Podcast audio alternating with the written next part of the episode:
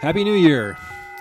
Hey, everybody, it's the Mind Virus Show, the Mind Virus Podcast. Find us on the web at mindvirus.show. Today is the 2nd of January, 2023. So it is uh, month one, day two, and year three after 2020, of course. I'm here with, uh, my name is Jordan Bruno, and I'm here with a longtime acquaintance, Dave of well, I've known him for a long time, Yes. and he he uh, writes. If you want to read any of his commentary, he writes at a website called liverede.com. That's live ready, but it's spelled live red and then the letter e dot com, and has some interesting content there. Dave is in law enforcement and is a fairly knowledgeable person about preparedness topics and uh, survivalism, self defense, guns, Russia, stuff like that. So I think we'll have a fun Hi. podcast today. yeah, thanks for coming on. What I'm going to do is first catch you up a little bit, Dave, on some of the things we've been talking about lately because here on the Mind Virus show, we like to talk and we talk about a lot of things. so, some of our favorite topics are, of course, the complete and total destruction of society post COVID and all the crap that's been going on Sounds prescient. uh, the last couple of weeks we've been talking about conspiracy a little bit the twitter files you've i'm sure you're up to speed on elon musk purchase of twitter and all of that stuff Well, at least somewhat up to speed. Okay. Yeah, so we've, we've been talking about that. We've been talking about uh, the chatbot, the AI chatbot, GPT. Do you know what that is? Oh, is this the crazy chatbot that can do all sorts of things like write like write a story in somebody's own style and and uh it's uh it's kind of a I don't know, it appears to be s- a powerful artificial intelligence uh program. See, I would, I, I don't like the term artificial intelligence. I think that uh, you really ought to re, we ought to really ought to redefine the acronym AI as algorithm plus internet instead of artificial intelligence because it's really not sentient. It's just that they're really good at parsing language Okay. and and coming up with stuff based on their machine rules, right? So, um, but yeah, that's it, it. Looks like it's a pretty powerful, conversant type of a bot that you put in a a prompt that is you know whatever you however you form it in English, it will parse through that and then it will come up with a a lengthy response. Okay. General conference talks say type of Oh, material. really? yeah. So the um, the chatbot's been something that we've been experimenting with on the program. We won't do that today because Bobby Flood is not with us, and he's the one that has the login. But uh, the last couple of weeks, we fed it we fed it some prompt prompts and argued with it about Dr. Fauci and read it some. We did actually do an experiment where like we were role playing that we were in elders quorum someone was teaching from a general conference talk and you needed a quick response so you fed it a prompt and it gave you something nice and flowery to Oh, say really? yeah.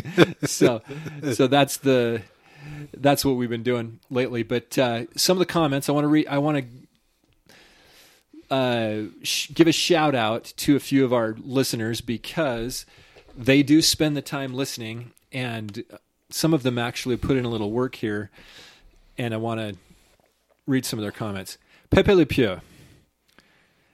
He says, in my French accent, I must complain. I have kept the deadline. I kept the, the deadline. Why would you let the procrastinators get off so easy? It is an injustice, Americans. I am going back to my home country. Vive la France. I just want my mind virus t shirt. Okay, so what Do you guys have T-shirts? we've given out one t shirt so far Okay. because somebody won uh, last year a contest on the best preparedness tip. We wanted people to comment on the website What was the best preparedness tip? to buy old books and save the old knowledge Oh, that's interesting. because there everybody would say like guns, gold, animals, wheat, whatever, but you know, you need the knowledge. We're losing the knowledge rapidly. I think it's pretty important to obtain hard copies of the media that you like, considering, I mean, this is kind of a strange example, but uh, Disney Plus uh, w- on their version of S- Splash that you can watch did a really horrible uh, edit where they there's a p- part of the movie where uh, apparently you can see Daryl Daryl Hannah's butt, Okay. and apparently they just did like That's a woman, right? yeah Daryl Hannah yeah you can see her butt and uh, It's always Appar- nicer to see women's butts on movies than men's. But Yeah. Uh, yeah, I'm just saying. Ag- agreed but um the they did like a seventh grade Photoshop uh, Edit. edit Yeah. on the film. And I know that's just kind of a silly example because I mean you could argue,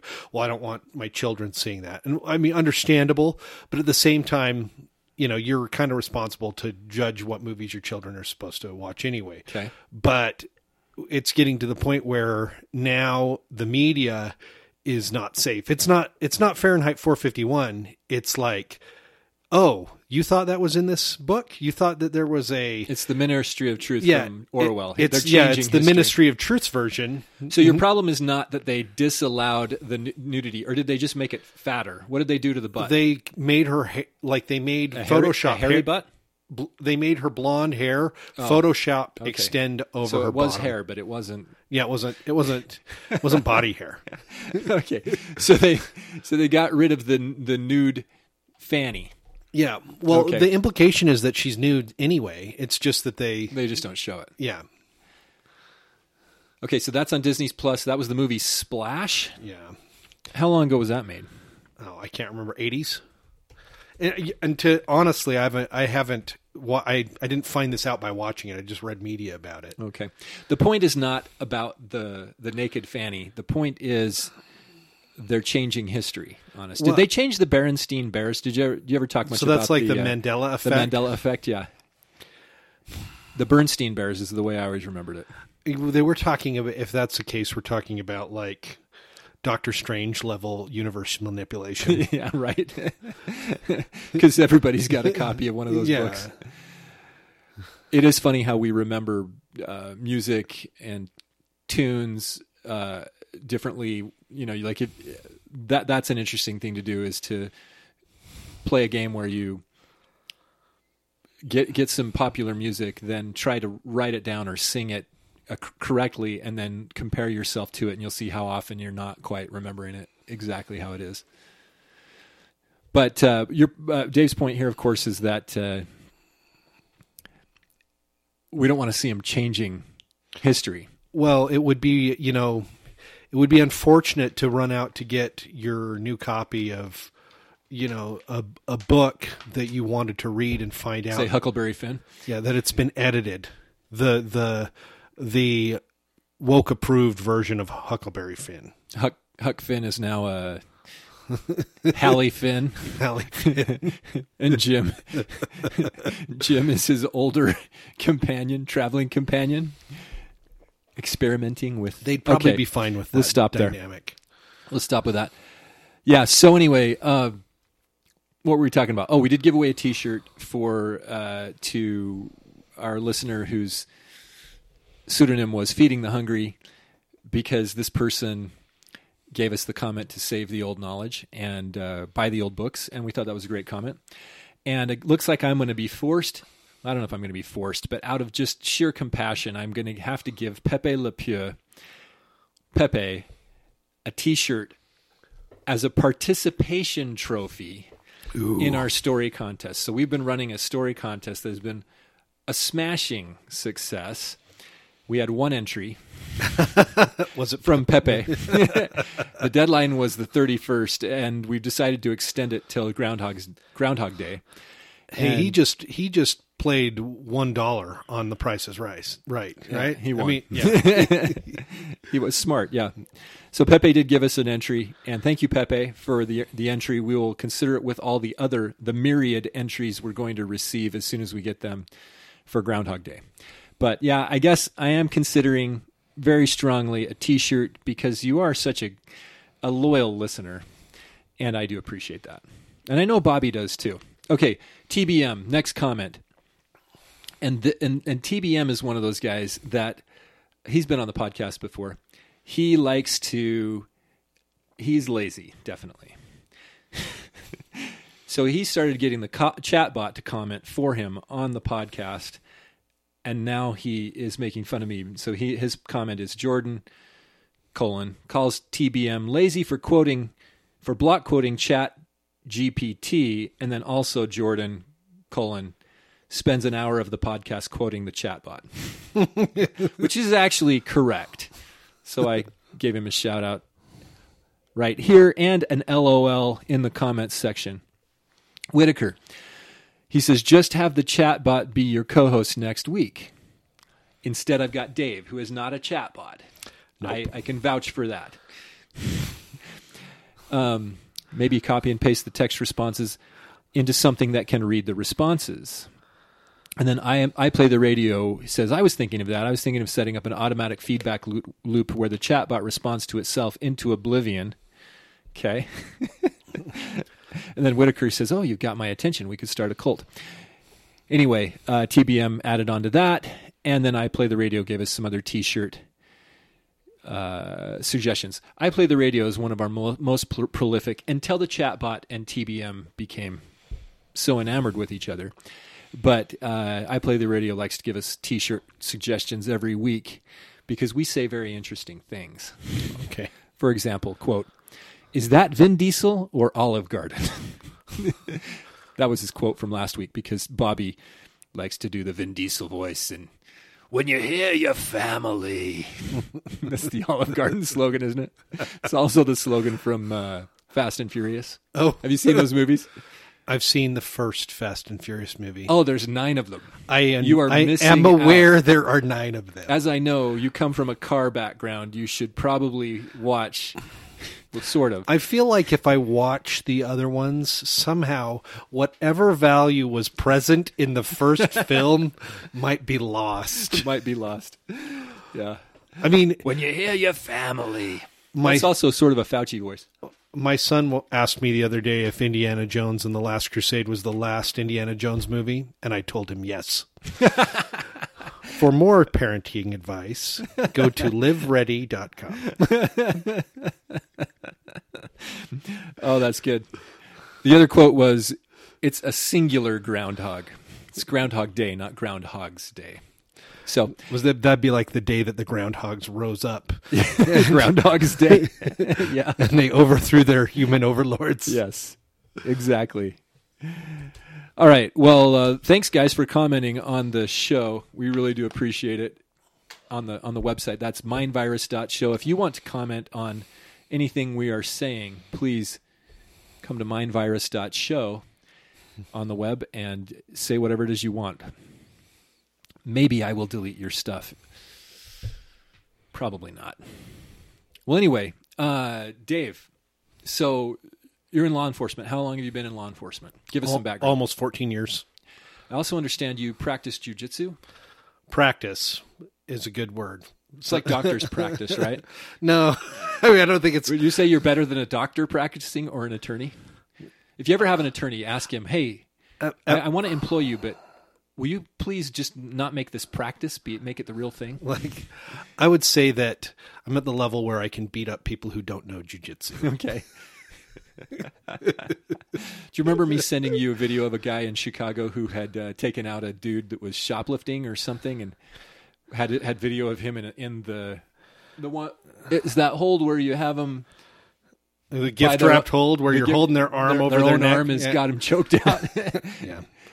It's a good technique. Yeah, this, it was funny. The cops show up and he's like, he's explaining it to him. He's like, "S- but yeah, and and I know jujitsu, so that was his explanation of why this guy was was in custody.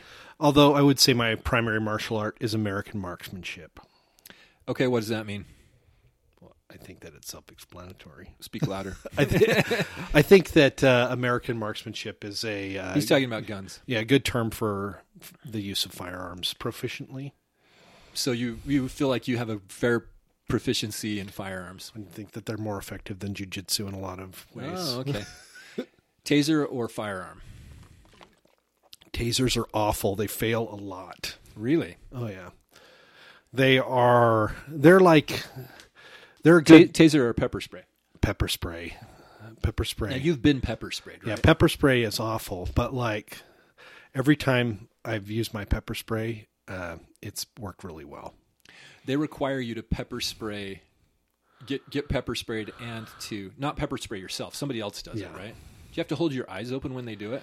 Uh, n- you're supposed to try, but um, well, they make you wear they make you wear like a safety gla- glasses so that they don't spray it directly in your Oh, eyes. okay. because that's not a it's not an ideal. You're not ideally supposed to spray it directly in somebody's eyes. You're supposed to aim like basically for the brow line so that the, It the- drips in so the that eyes. it will run in their eyes. Um, now, I mean, there are situations where people do get sprayed in the eyes, but again, most people blink Yeah, Um, they have a blink reaction. and it's it's one of those things where pepper spray, especially when it's right out of the can, is very effective. Um, a- after it's been sitting there for a second, it's not as effective. So I mean, a lot of So officers. it's like a has like an expiration date. It's like a, got a freshness thing. Well, I think that it's just not as potent. You're talking about. Like n- We're, and we're not talking about having opened a can of beans or something. You're talking about aerosolizing it r- immediately right out of as it's Like- been sprayed. yeah, out of when the it bottle. hits the target, as soon as it gets sprayed out of the can, it's usually pretty effective. But like sometimes after somebody gets sprayed, there's still a fight, Oh, and then officers complain about getting pepper spray on them. oh, but it's not as bad. every time I've ever sprayed a person, I've got pepper spray on me, and it's always not been that bad. I mean, it's not comfortable, it burns, Right. but it's not like it. I mean, the person who got the worst of it was the guy who got sprayed in the face. Right. does your, jits- your ju- does your jujitsu come in handy on the job? Yeah, yeah. Can we say anything about your job? Like, uh, do you want to say anything without giving any way, any details? Like, I've been a patrol officer for my career. okay, so you you works with a police force, Yeah, and I've been in more uh, arrest and fight situations than I could ever count. really? Yeah. So, uh, And- your and- advice is carry a gun. Well, yes, but jujitsu is really more useful. I mean, I've used the jujitsu a lot. Uh, frankly, you know, I'm Would you recommend any other martial arts? well. Secondly, American American American, marksman- marksmanship. marksmanship? Um, you know, there are a lot of good marks or martial arts. The the issue is though, for a regular person, I think that the marksmanship issue, the the firearm, is a bigger deal because a regular citizen will typically have the luxury of retreat. yeah. The problem is you have to like fix the problem. Yeah, the police can't run away. So a firearm works really well as a first line of defense because if you've got your legs and you got your firearm, you can get far enough away that you can be really intimidating. Well, and and by the time you start to try to get away, like certain things become more apparent to the objective obser- observer. They tried to get away, you know. Uh-huh. If you know, we see situations where police officers use deadly force in the form of a firearm, where the the average citizen doesn't understand why it was necessary. Oh yeah, that's right. That's been a big thing the last couple of years. And there are times when it has been unnecessary, but there's also been times where it's been wholly justifiable. Did the Minneapolis Police Department refund the police? Wasn't that what ha- started to happen there? I think You've that been following that? I've been following it somewhat, but I think that they're just kind of done. Like how how do you get anyone? How can you recruit someone to come to that agency? So it doesn't matter how much th- money they have. They need to probably look at their their uh, prosecutors and remove some of the prosecutors that were involved in the process. So that was the George Floyd Well, thing, right? there was it, was there it was Minneapolis? also no. it- where, where was where was the Floyd you incident? had George Floyd, but then where you- did that happen? That happened in Minneapolis. Okay, and then they and then they all got uppity and they decided to defund the police. Well, they also charged um, a female officer with uh, shooting that guy. Do you remember? Oh, that's right. And that was clearly inappropriate, but an accident. And so, I mean, if Is you're it- she she claimed she was reaching for her taser, or she thought she was there- reaching for her there's taser. something called a a slip and capture failure. or That's what they what her attorneys described it as. But they've Mm-hmm. done a lot of research on this, and that is that if you have one reaction that you've trained really well, and then you're suddenly forced into a really stressful situation, you're probably going to go to the but- best trained reaction, which was the the problem there. Now there definitely should have been consequences, but I mean they they charged her with murder. Like they charged her with intentionally killing that guy. And what did they They convict her of? convicted her of murder. Of intentionally killing the guy. yeah, they intent like that's an issue in my in my viewpoint. Right. There's other things that she could have been charged with, like negligent homicide or Well, involuntary manslaughter or whatever. There's a Well- bu- there's a bunch of gradations, right? Yeah. And so I think that in that situation you got a situation where the government just said hang the cops. So she pretty clearly, in your and I never really looked into this, but in your opinion, she pretty clearly just made a mistake. Well, yes, especially if you watch the whole video, you see an immediately uh, heartbreaking emotional reaction from her. Oh, okay. She uh, she's she is uh, the type of officer that has probably received some special treatment from her administration. She she went a lot of different places uh, in the department, and she I don't think that she was uh, a, had been you know a serious patrol officer. She shouldn't have been on. But patrol. at the time, she was a training officer in patrol, and Oh, she- okay. and um, you know, What's the problem? She has she was trained with the taser on the other hip or something. so the the issue would be w- you've done maybe ten thousand draw strokes and fires with your your pistol, Uh-huh. maybe twenty and probably hundred with your taser Mm-hmm. over her what twenty year career. Yeah, but did she just pull it from the wrong side? What? How does that work? I think she said, "I need to get my taser out," and then drew her gun because she didn't remember how to draw her taser under stress, and her brain was like, "Do what you remember how to do." okay, because she was going to draw something. Yeah, So, do you, when you carry a taser, you carry it on the opposite hip, or do you carry a taser? I carry a taser, but it's we can draw. But I mean, I I think that every time, I, especially since that that incident, every time I've pulled the taser out, I look at it to make sure it's the taser. you know, Because you're thinking about it because it's less than lethal. If it was a, if it was like a lethal situation, it would be automatic, right? Like Well, a survival in- and we've seen instinct? this kind of problem with like eh, there were- have been agencies that use now this has mostly been worked out but there have been le- agencies in the past that use less lethal shotgun rounds and lethal shotgun rounds and they they have a policy on how to switch the shotgun between those two rounds Oh, yeah. and inevitably we have had lethal shotgun rounds fired out of it out of shotguns in a le- thinking they were less than lethal. yeah, in a less lethal situation. And so, like, I think that on the one hand, I mean, I think that we have to do all the things to keep that from happening.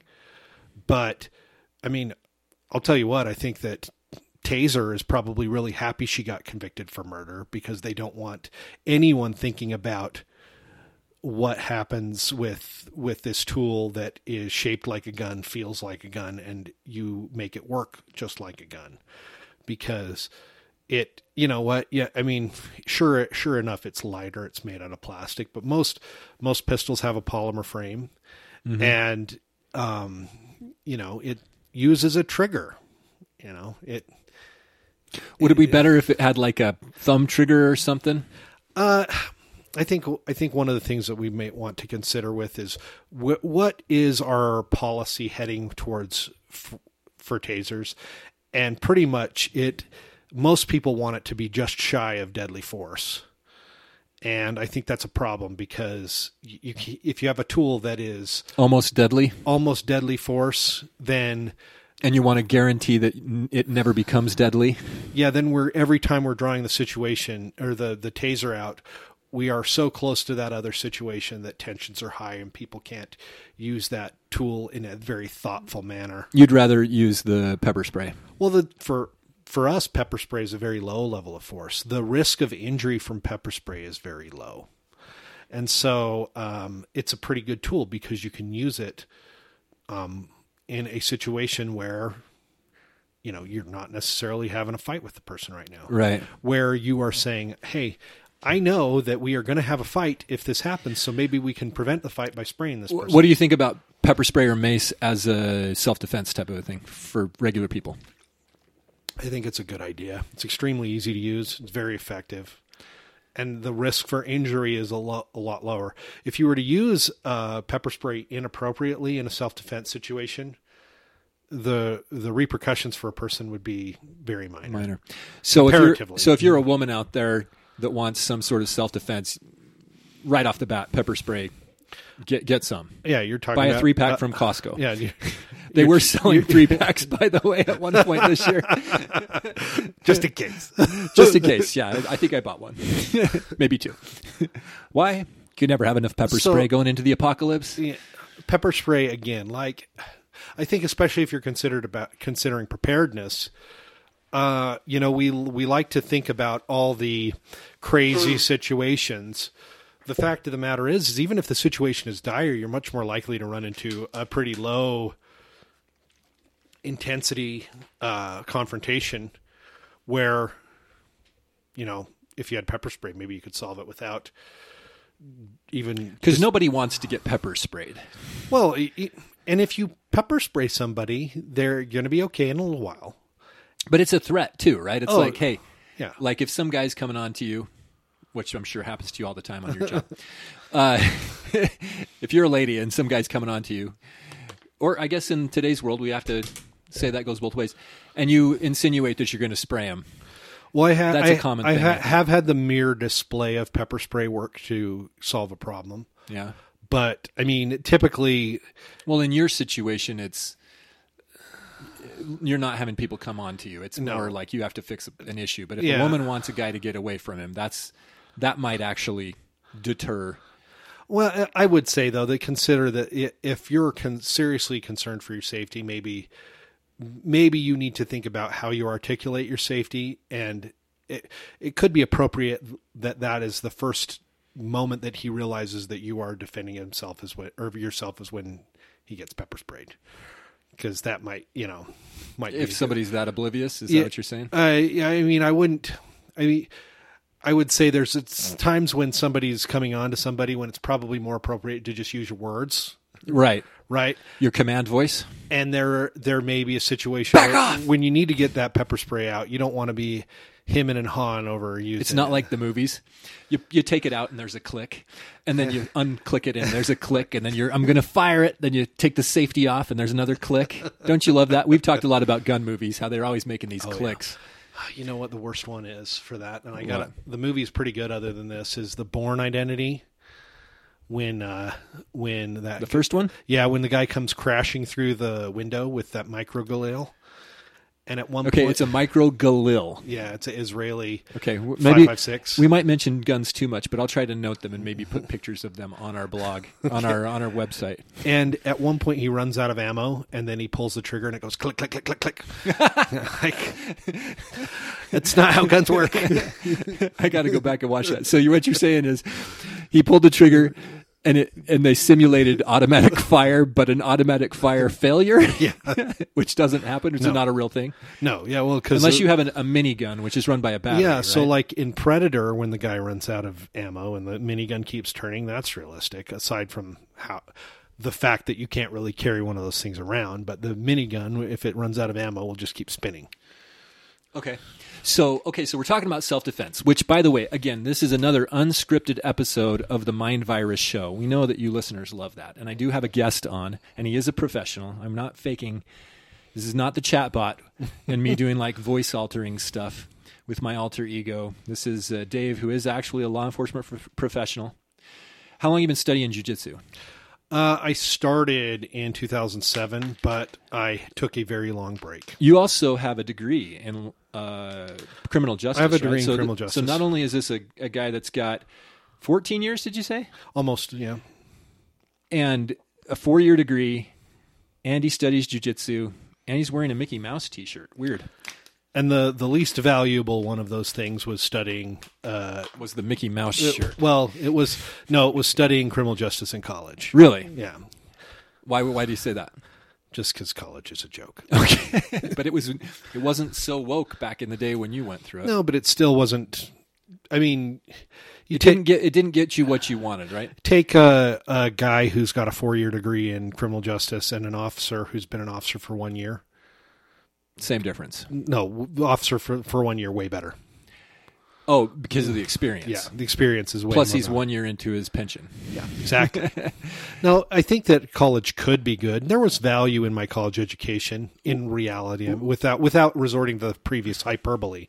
But What if you were going to go into like a government? Yeah, and you kind of have a j- government job, but what like a federal government? Like, w- are there any situations if you're going to go into law enforcement where the criminal justice degree would be well, helpful? a degree would be helpful, but I think that's part of the problem because they select people who come out of these fat eh, indoctrination factories as their people, right? So the the baseline uh, candidate for these federal agencies is not qu- based on competency; it's based on do you have a college degree? right, and right now that's even less and less.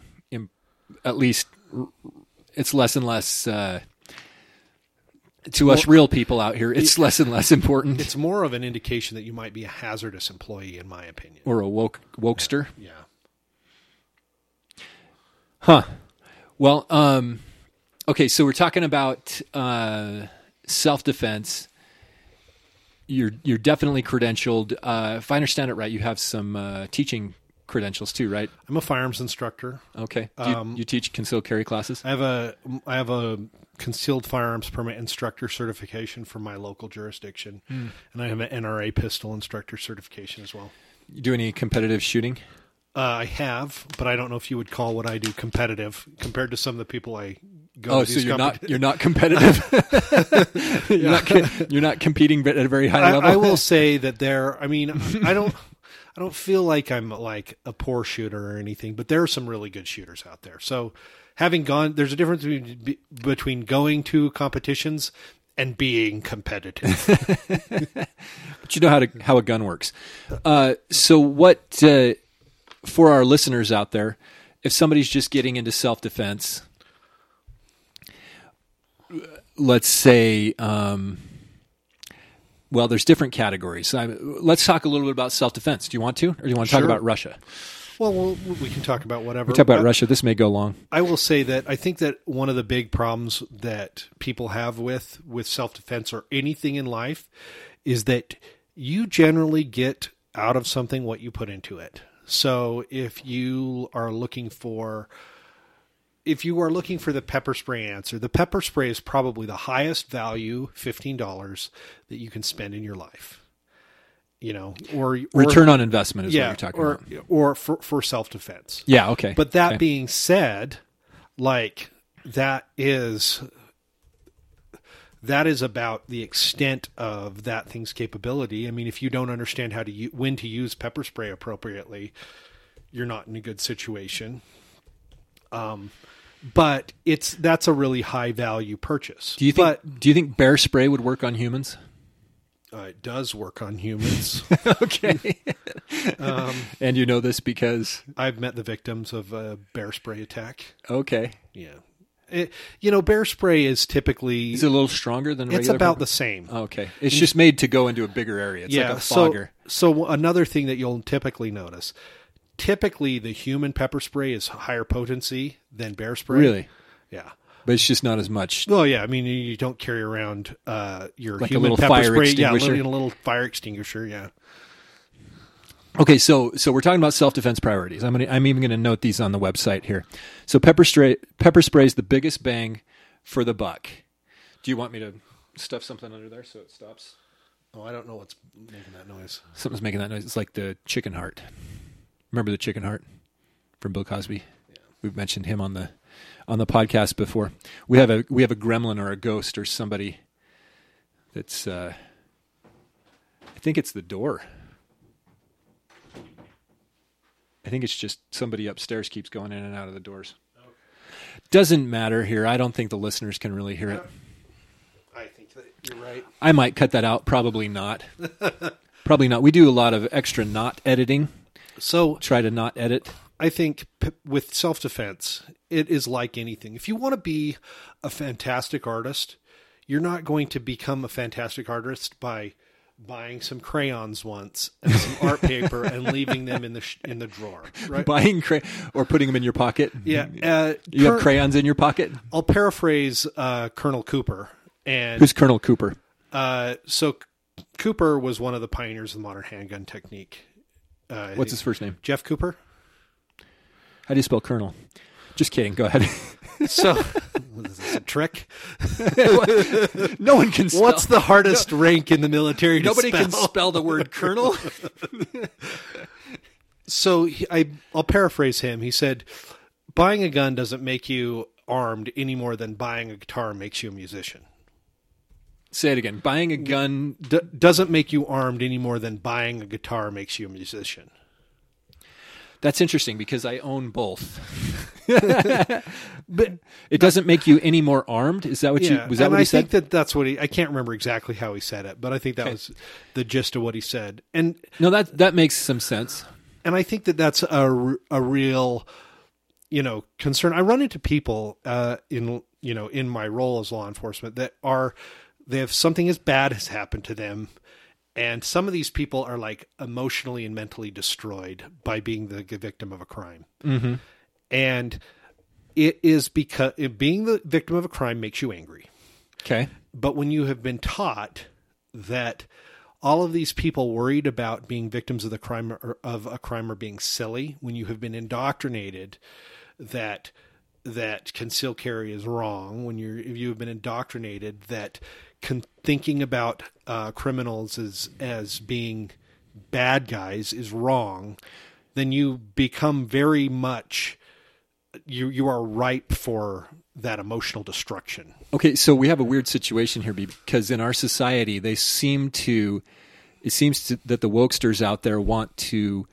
award victim like behavior, but it's always being the victim of some sort of a non crime styled as a hate crime or some sort of a trigger like, oh, he hurt my feelings, and then you're victimized, or, Yeah, al- or almost she, like- hurt my, she hurt my s- th- that people are getting hurt all the time for some social justice reason, which is not a reason. they get misgendered and the and then And the then person they're who, victimized. Yeah, the person who victimized them is an oppressor, and then somebody gets their uh, head s- split open by a, a crowbar, and they're like, "Well, it's okay because We're they're- not gonna worry they're- about They're that." an oppressor, you know.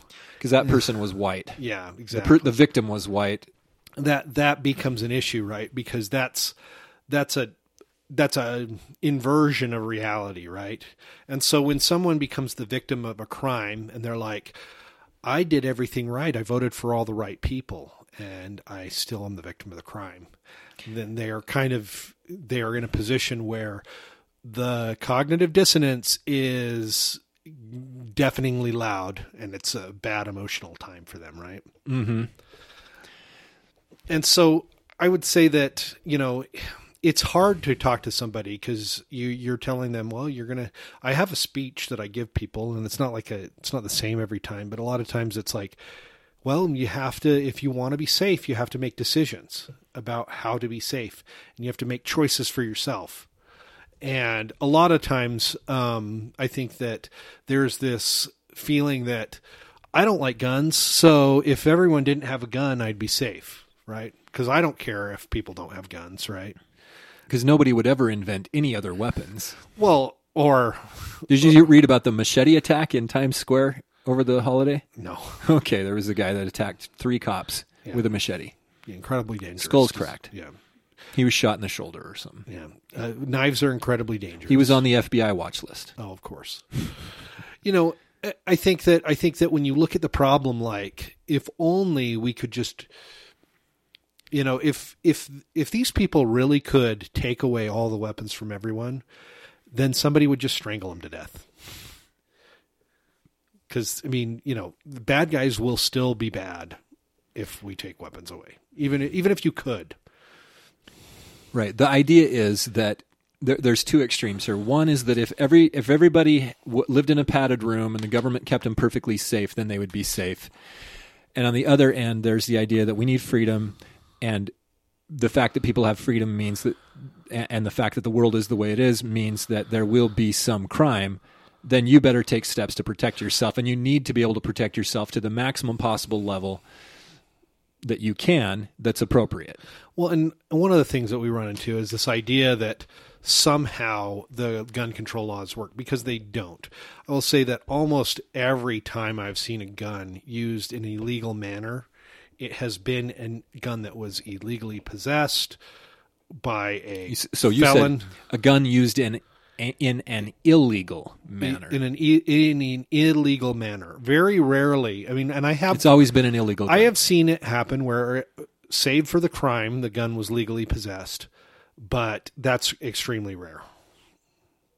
okay, So s- yeah, it's so it's usually a stolen gun or uh, it's a- usually a stolen gun. It's usually a you know a lot of times it's a gun that has you know that the the person who's using it is a drug dealer or a gang member or one of those previously restricted classes, you know, Mm-hmm. felons, and you know it demonstrates and and those always get pled away by the way it's not like they they they're like they get pled away. so yeah, the first the first thing on the bar- bargaining chip for for the attorneys making a plea deal with these criminals is, hey, we'll make the gun charge go away, right? and that helps them because it's a lesser charge. Well, I mean, it's it's one of those things where they, I mean, it, they use it to get to get a conviction, a plea bargain, right? Right. and you know um it's available to to throw away for these prosecutors because it is the only the because there are multiple charges right Because they tack the gun thing onto pretty much everything. yeah so the the problem that i think where where a lot of people rightly have a concern is that for most people who own guns the fear is that they would violate one of these laws and that would be the only thing that would they would be charged with is the gun crime Mm-hmm. and they're not dropping the only thing that they have to charge you with right Right. so it's almost the situation where it is more heavily targeted to your regular To law abiding well it, citizens. it, let's frankly gun control gun control is, is. is to go after regular people, Yeah. law abiding people. That's it. Anybody that wants to take your guns is willing to kill you. They don't care if you live or die. End of story. That's it. fair point So, self defense priorities. What, where do you rank like um, martial arts, like physical martial Well, arts? I would say it matters different for different people. If you're a 65 year old woman, I don't see you going to jujitsu, Okay. right? So, let's say you're young and healthy. Well, you know what? I mean, jujitsu is a great thing. It keeps you he- healthy. Did you do that instead of buying pepper spray? Ah, n- no. I mean, You I- buy the pepper spray pepper first. spray is too easy. It's just too easy. yeah. Like pepper spray is like picking up a hamburger at McDonald's. Does it come in front of concealed carry? Uh, Jiu Jitsu? I think that no, but jujitsu is really important. So number two is firearms. Well, yeah. I mean, I don't know. For for me, it's like number one, but but I think that it's it's too easy to get ju- uh, pepper spray not to just get it. Yeah. So so my list is number one pepper spray, number two, or rather number one, firearms, number three, martial arts, Jiu Jitsu recommended. You know, um, there is a quite famous podcaster, Jocko Willink, who does a great Okay, say his name again. Jocko Willink. He was a Navy SEAL. Spell it. Jock- J O C K O. Jocko Willink is W I L L I N K, I think. Willink. Okay, just like it sounds. and All right. he does a great description i mean his he does a great um, speech about it and he he just says hey look if we're being serious about self-defense get a gun go to the range train but then he says if you are going to train a martial art and then he gives a list of martial arts that he Cool. and his his his biggest one is jujitsu he's a jujitsu guy but it doesn't mean that other martial arts won't benefit you Why is Jiu Jitsu so m- uh, common amongst the real, like the hardcore it, Street Fighter types? it's kind of I funny mean, it, it's not the sole uh, focus of MMA, but it seems to be like the MMA guys have some serious background in jujitsu. Nobody is going into professional MMA with zero ju- jujitsu. Everyone is going in with serious jujitsu training, but then with the way the rules are set up right now and the bonuses they get for knockouts, Striking is a then they big are deal. throwing hands, right? Yeah. So it's like, hey, look, you can't go in there and not have good jujitsu because s- somebody is going to win by by taking you down and winning the fight on the ground if you don't know how to do that. Mm-hmm. But it's it's it's kind of funny. It's like. Let's go get black belts in Brazilian jiu-jitsu so that we can try to knock each other out. Do you watch much MMA? I haven't in a in a while. I occasionally watch it, but what I will say is that it is right now it is heavily tailored towards striking. Um, a lot of the rules are set up to that. A lot of the bonuses are set up to that uh, to to encourage that. But it's not like striking isn't good. I mean, you don't want to get knocked out, You don't want to get hit either, but but it is a lot harder to knock somebody out with a non uh, shod fist than it is with with a bo- you know with a with just a bare head- fist. yeah, with a bare fist, it, it's a lot harder to knock somebody out than with a fist that you've got wrapped and taped and has a MMA glove on it. You know. or has brass knuckles or something. oh yeah, well, I think yeah, I that's mean, a given. Yeah, but like that's the thing is that when MMA started, jujitsu was more prevalent because there weren't as many rules. Now, I think that that's a lot of people like the new rules. Well, the rules previously were like The point of no rules was well. That, the point of MMA was no rules. Yeah, well, they had like no eye gouging, no fish hooking, and those were very minimalist rules. And you didn't see a lot of knockouts. In fact, I don't think you saw a knockout until several UFCs in. And part of that reason was it's hard to knock somebody out with a bare fist because you can't, if you don't have your fist supported, then you risk injury to your hand in that knockout uh, or, or just not being able to get the energy to do it. Now, it's not to say that it can't be done, but, um, you know, I mean, I've, I've seen it happen, mm-hmm. but it's one of those things where you're playing percentages. Jiu-jitsu is good because you can train it and you can it's you know if you're going to train jiu-jitsu you can train it pretty much at a f- high intensity it's hard to train like krav maga at, a f- at full power because you can't poke your friends in the eye and rip their nuts off Right. You can't like uh, take. You can't just take everything in the room and destroy it every time you train Krav Yeah. Maga. yeah yeah so i mean They wrecked the room again. Get some new. Get some new props. Get a new television. ah, he broke it over Charlie's head. yeah well so like yeah like jiu-jitsu is easy to train that's why it's a big benefit I guess in the Bond, not Bond, the Born Krav Maga, he just used things like ballpoint pens and textbooks. yeah well and you know there there is a point to that but i mean i think that No pun intended. i think that i Talking about the ballpoint pen. I, I think ideally you don't want to be collecting your weapons at the same time that you're Trying defending to yourself. trying to defend yourself. Yeah. yeah. yeah. I, Do you like the Do you like the fighting in the Born movies? Is that uh, but aside from the automatic machine gun clicks? I think that the fighting's pretty good. I mean, it is Hollywood. I one of the a couple of films that I think have really good fighting in it. Uh, I thought that Casino Royale. Uh, Yeah, James Bond. that fight scene in the In the stairway, stairwell, yeah. feels i mean i there are hollywood things about that fight too but it feels like a real fight You- Yeah. you, you know fighting's ugly Well, if you're gonna if you're gonna get into a physical hand to hand altercation with people, I think I've heard you say before that you want to train in martial arts because even if you're a tough guy, things could go bad really quickly. I think you had a, a story about one of your uh, what we call him a friend or a uh, an acquaintance on the force that uh, stepped off of a curb, broke an ankle in the face of a determined aggressor, and it got pretty bad quick. Yeah, um, and that kind of stuff happens. Uh, I think, you know, that's that's the type of thing where, frankly, even if you're a good trained dude, that can happen to you. You can get caught by circumstances. You can be one second behind the curve. Yeah.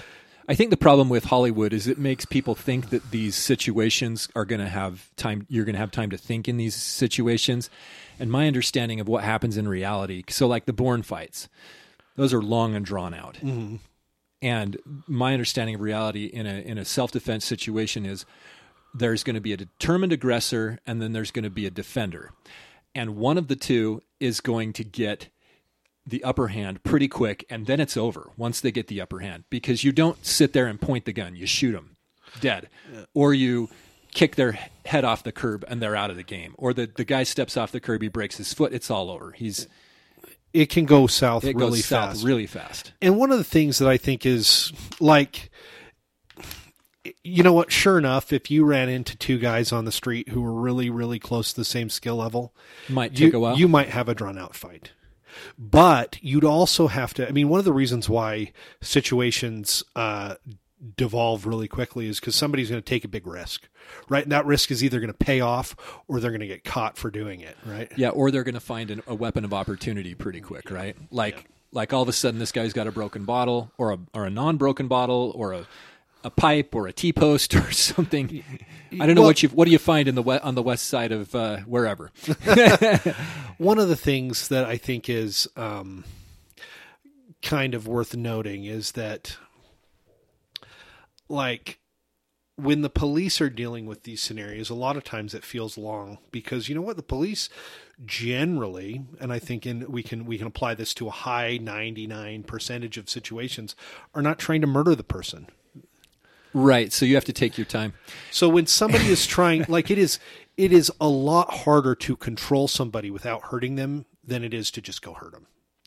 Right, and the police introduce a different dynamic in that a criminal knows that they can try and get away with it for a while. I can't remember Right. where it was, but there was a guy who spit on a firefighter recently, really, and the firefighter punched him in the pa- face several times. yeah. And people were upset with the firefighter, and he's like, "That's what you get, buddy. This is public education." You know, and Yeah. and you know what? I mean, Stupid games. I think that stupid I think prizes. that if the a police officer had done that, we'd be like, "Oh my gosh, this police officer should have known better than to punch him in the face three times after he got spit on." And I can say yeah, but at the same time, do we allow people to have emotions? Right? We almost allow the regular citizen more leeway to defend themselves than a police officer. We expect the police officer to take bigger bigger risks. Well, it seems like for a regular person, it it might escalate pretty quickly to I was afraid for my life or my limb or the life or limb of somebody else. And I think that that that we But, ca- but, but you follow the same. Yeah, the police officers should have the same ability within reason. I think there are times when we should say, "You should have known better. Yeah. You'd been trained better than that." But a lot a lot of the um, national and woke media move uh, propaganda uh, going against police officers has been to you know to try to make it more Hollywood. Like, oh, you you should have tried to de-escalate when your your right to defend your life is the same as the next guy's. Yeah, well, it's it's it's like, why didn't they tase that guy? Right? Because he had a gun. Yeah. What do they What do they teach you about knives? Like, isn't it something like twenty one feet or something? Well, that so that's that's actually been kind of a point of much debate recently. There was a an agency that did some research on this. The The question is, how close does someone with a knife have have to be before you can pull your gun and shoot them? And this goes for cops and regular people. Well, always consult an attorney, listeners of the podcast. and so that that becomes kind of the point of concern because uh, a lot of people have said, well, you always have to deal with the totality of the circumstances, which is true. So let's just take the training for what it is. Okay. Because it doesn't draw a conclusion whether it's appropriate to shoot somebody or not. It just points out these facts. Right. It doesn't have to do with how many feet, but there is sort of a. it- It's an interesting thought experiment because the question is, how quickly can someone with a knife get to you? So it, the the point was that if a if a person had a knife, they could dr- run at you, draw it, and stab you before you could unholster your firearm and return two shots within 21 feet reliably. And so that was means that the person with the knife was 21 feet away from the person with the gun They were able to get it out. and, stab, And stab somebody. simulatedly stabbed this person before they could return fire. but they wanted two shots. They wanted two shots. But Uh, that's but that's pretty quick. Once you've got the gun up, that's click click. Yeah. it's So- not like Yeah, I mean, if you if if you're able, I think, I think well, they, unless we're using like muzzle loaders. That Yeah. they want us to use right. I think with the with a the trained officers, that they were doing the study with, they could only reliably get them to get two shots off at 27 feet. And that were the, those were the officers that they felt were the best trained. Really. So the point is that things can go bad fast. Well, and, and so you should consider stuff like that. I know, I know that the 21 foot rule has probably been made too much of by, uh, you know, gun store commandos, you know, just, just saying, Hey, Mm-hmm. What's a gun store commando in your opinion? just, uh, you know, kind of, People that hang out at the gun store and give advice, yeah, probably. or the guy behind the counter. Sometimes you get a good guy behind the counter. Sometimes you got a, a weird Yeah. guy. Indeed. Well, 20, 21 feet is uh, not very much. I'm pretty sure that the top of a key in basketball is 20 feet. One I- one of the things that I think that we we need to give credit for is just how dangerous a knife is, right? And now there are some people who will be like, a knife's more dangerous than a gun. Well, there are advantages to a knife to a gun over of a knife over a gun. Knives don't run out of ammunition. But if you're going to ask me what's better, I think gun is better. But I Well, think there's the old ad- adage: never bring, never bring a gun to a knife fight. isn't it never bring a knife to a gunfight? I know. but I will say that like there therein lies the issue. You can't like are we are we going to tell a guy with a bazooka that he can't shoot a guy with a pistol because he only had a pistol? Right. If you if you have a bazooka and you're in a fight with a guy with a, You a may not. pistol, You may not use the bazooka. like no no no no you you're, it's a disparity of force you can't shoot the dude with the pistol like a knife is a deadly weapon if if Right. somebody's got a pistol somebody's got a knife and the guy that's got the knife is trying to you know harm the person then we're going to start talking about what are the the physical environment if the guy that has the knife is behind a 3 inch plus plexiglass window in a in a cell and he's trying to kill the guy with the pistol well the guy with the pistol doesn't have a whole bunch to worry about right cuz he's, not- Right. he's not getting through that but if he's 17 feet away then and he's trying to kill you do you have to s- wait until he's you know Seven feet away. do you have to wait until he's until the knife's at your skin? Yeah. Think about that. Seven feet. That's roughly two walking steps for for a uh, like if you were to pace yourself trying to walk off yardage somewhere in a park or something like that. Uh, seven feet's a, a tall person would have a, a fairly natural gait of about three feet. That's why we call it the yard, Mm-hmm. right? Because that's pretty common for people to have a three foot walking gait. So, so seven feet is like two steps if you're walking. What if you're like moving quick? I mean, that's Oh, like yeah. a, that's like a step and a half. If you're Well, and they if can you're cover fast. these distances very quickly. Yeah. People don't think about this stuff. I think it's I think it's interesting discussion because people don't think about this stuff. And of course on the Mind Virus show, that's what we think about is stuff. no, that's good. That's I think this is good information. So uh, before we move on to some other topics, we've been going almost an hour, by the way. Oh, sweet.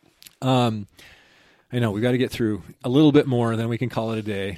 We're good. It's a, We're wor- good. it's a work day. Um, this is work. No, we really enjoy. I really enjoy, and I know Bobby enjoys it. He, he enjoys podcasting, so it's a labor of love, friends. We're good to go for however. So, uh, what would you recommend then to somebody? Pepper spray's pretty easy, right? yeah, Pick pepper up the spray pick up the three pack at Walmart. for for the Costco. for the zero effort person. Get your pepper spray and then read the your your state law on defending yourself three weeks in a row. you know, like know that thing back back and yeah. forth. because that's what's going to keep you safe is knowing you know to do when you can defend yourself right Right. but you know i mean i think if you're serious about preparedness Well, p- first of all, all all pepper spray should come with. Generally, it's going to come with some sort of a uh, lock mechanism. This is how they manufacture pretty much all of it. There's nothing to it. You flip the lock and you spray it. yeah It's not. There's not a lot of of. Um, maybe buy Learning two curve. so that you can see how it performs in action yeah, I was going to say that. Yeah, you you, so, you could practice. You could pull it out, but it's you put it in the person's face and and make a Z pattern. every time i've ever used my pepper spray i've used enough of it that i wanted a new pepper spray so You're a liberal pepper sprayer, well i mean a generous pepper sprayer. yes i mean yeah Gotcha. Okay, so let's talk guns then. Okay. What uh, that's where we're, where we were headed, right? Yeah. Okay, so what do you recommend people do there? Well, I mean, I think that I think that if you're a, a good, honest citizen, you should consider getting a semi-automatic rifle. Okay, so that's the first thing you buy. I think in this day and age, I think it is. So I mean, I totally agree with you, but why? Not because we're talking about self defense, but why would we say buy a semi-automatic rifle? And of course, the the most obvious semi-automatic rifle to purchase, the most ubiquitous, is the AR-15. Yeah, it is. Get one, I think the figure the, out how to use it. the go issue use it at the range. is that most people don't come into the situation thinking I'm going to get three guns. A lot of times they think I'm going to get one gun, and if you have to have one gun, then it's a semi-automatic pistol okay because you because can't- you have it for self defense, like 'Cause, carry on your person yeah, you- any any time. you can carry it right now uh, i will say that if you're going to buy one gun and it's going to be concealed carry gun you're going to buy this one of these super little teeny guns then you're going to have a super crappy little gun because guns bigger guns are easier to shoot and they're easier to shoot well Or they're more pleasant to shoot. So uh, we won't get into the caliber argument here, but I'm guessing you'd be say somebody would be perfectly happy with a nine millimeter. yes 45, 40, 357 SIG, 357 Magnum, 38 Special, all good. Everything's good. It's I all thi- good. i think those are all acceptable calibers Ni- nine millimeter though is perfectly fine and it will work really pretty well against a determined aggressor, especially if you have high quality uh, personal protection or self defense ammo. I think- Ho- hollow points, i think where we really get high quality, into the concern is basically the argument between like 380 and, and twenty two Magnum, 22 22 magnum i better I, than nothing. Oh yeah, if if that's what you're going to use, it's a lot better than nothing, but you should consider things like 22 rimfire is not nearly as reliable for ignition as centerfire ammunition. If you're a 22 guy, I bet you can count uh, I th- and you kept track of all the times you'd gotten a dud round. I bet you'd you know, you probably shot a lot of duds. If I had a nickel for every dud round, Yeah. uh, I could buy half a dud round. I, I'll tell you. I mean, like, I, I, I can tell you that I've had a few centerfire cartridges that were bad, but I've had a lot more rimfire cartridges that were bad. Right. But besides that, they're not what what they talk about when they talk about uh, the effectiveness of ammunition is stopping power, right?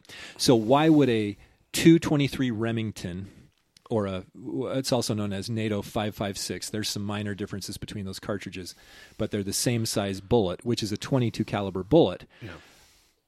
but it's also bigger and heavier lengthwise than a 22 rimfire or a 22 long rifle. Yeah. What what's the point there? What's the difference? Talk Well, so about that. like a 22 rimfire is going about 1100 feet a second, and it's a soft lead bullet with maybe, if you're lucker, lucky, a copper wash on it. sure, but soft lead.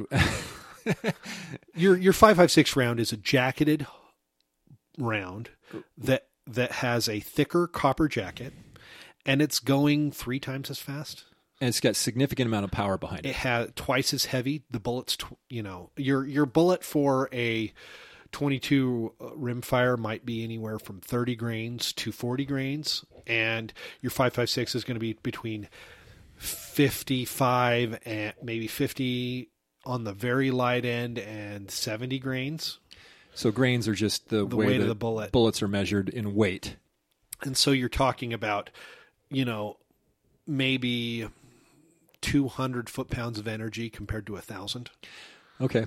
So what we're talking about, correct me if I'm wrong here, is when we talk about stopping power or effectiveness of ammunition is the idea of how much kinetic energy can be transferred into the target. Yeah, and Is that stopping right? power is kind of means different things to mean to, to different people. I bet you that 22 long rifle is even less than I'm giving credit for. I bet you it's more like 100 pounds of energy.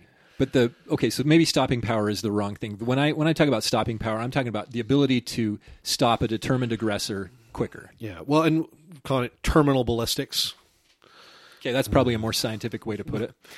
Uh, 556 is a much better cartridge for for stopping a determined aggressor. I mean, 9 millimeter is a good cartridge for that. But if you look at the statistics that are kept on the ma- on the matter, handguns are, you know, really just not very effective at all at stopping a determined aggressor. a lot of the statistics show that there are multiple shots taken before the shot the stop occurs. Now it doesn't mean that it's a bad choice. It's probably the best choice that you have, but rifles are significantly better. orders of magnitude better. So the adage says, and I'm not joking this time, never bring a knife to a gunfight. But the same thing sort of applies in never bring a pistol to a rifle fight. You have a pistol to fight your way to your rifle that you never should have left in the first place. Yeah. Okay. Now, there's a really specific reason here that I'm getting at, and I think you agree because we've talked about this before. the reason you own a rifle is not because you're going to carry it to Walmart or wherever it is, the restaurant, whatever. Mm-hmm. Why is it that we own rifles? well, rifles are serious weapons, and so we we we have a rifles to defend our communities. What that means means like I mean I think of a handgun, that's something that I use to defend myself. I think of a shotgun, that's something I use to defend my home. And a rifle is to use to defend my community. But right now I have the police to defend my community, right?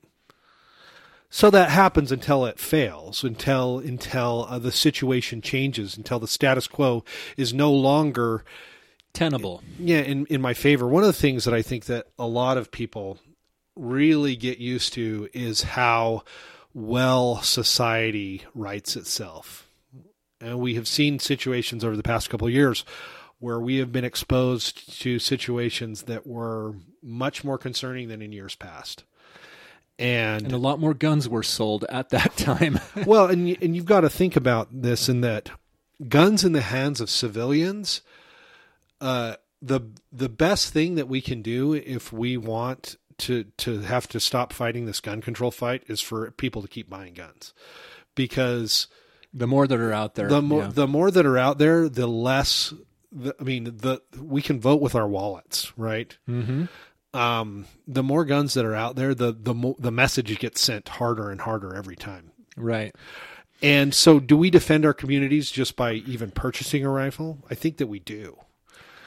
So when we say defend our communities, I think what I'm getting at is what are we specifically trying to defend against? Well, there's all sorts of things, but I think we're, you're talking about tyranny. Tyranny. Exactly. The reason for the Second Amendment uh, th- was that every man and his sons and their guns would be there to keep uh, a buffer f- between the people and the government, to keep the government worried about the people, to keep the government from overreaching more than they possibly could. I was listening to Masad Ayub just a few hours before we started this podcast. And Okay, so now I'm going to write him down. Masad Ayub. Tell us how do you spell Ayub? A Y O O B. Okay, I would never have guessed that. Tell us about him. So he was he's a he's a multiple gunfight survivor. He was a police officer. Now he's a use of force instructor. He's an American. Y- Yeah, he's he's He's not a member of the Mossad. he was uh, the child of Syrian immigrants. Oh, okay. So um, he he was talking about this, and he said he said when the founders wrote the Second Amendment, the American Revolution, the gunfire from the American Revolution was still ringing in their ears. Right.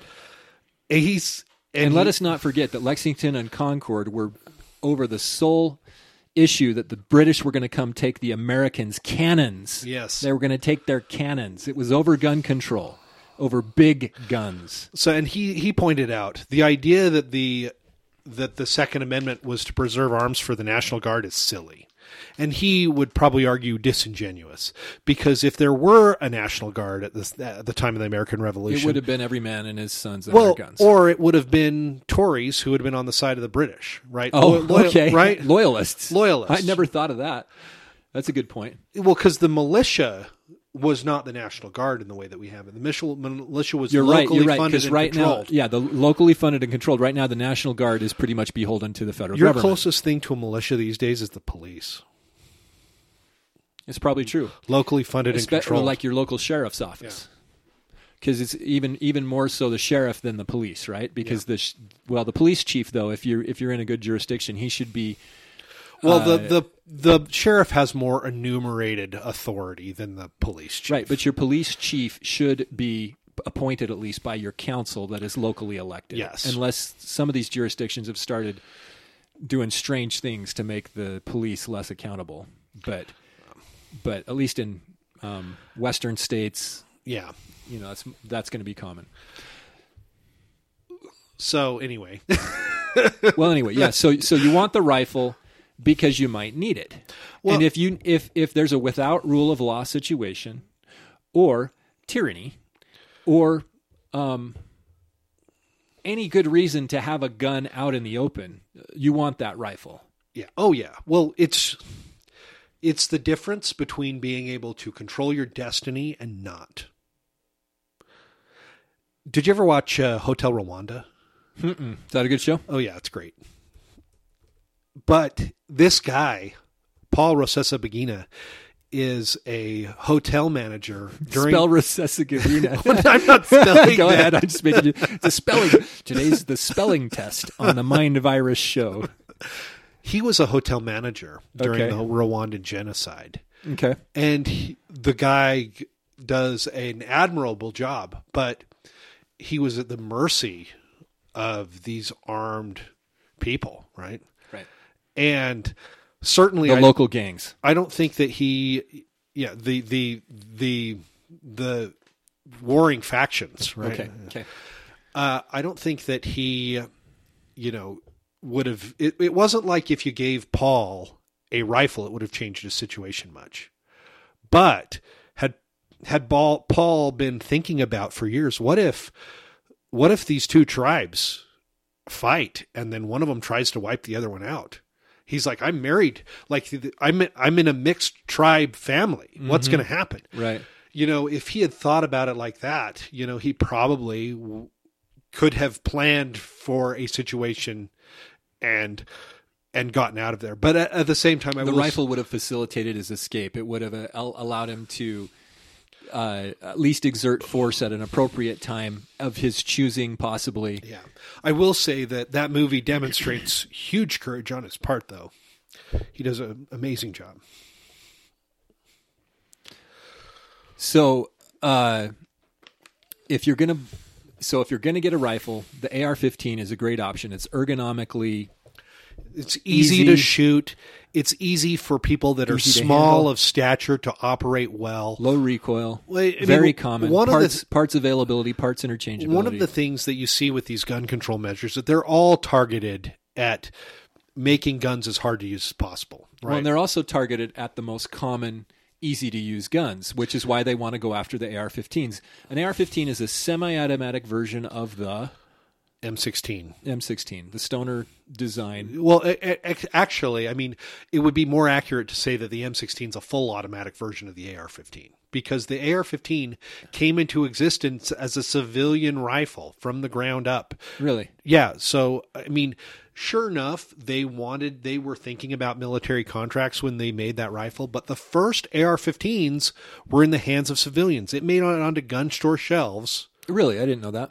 Yeah, I mean, it wasn't like it, wa it wasn't a hugely popular firearm, but Well, it like, has become hugely popular because it's easy to use and it's it's low recoil and it's just a very manageable weapon. when you think about weapons, firearms particularly, you can give them kind of, you can understand what they are designed to do based on their features, right?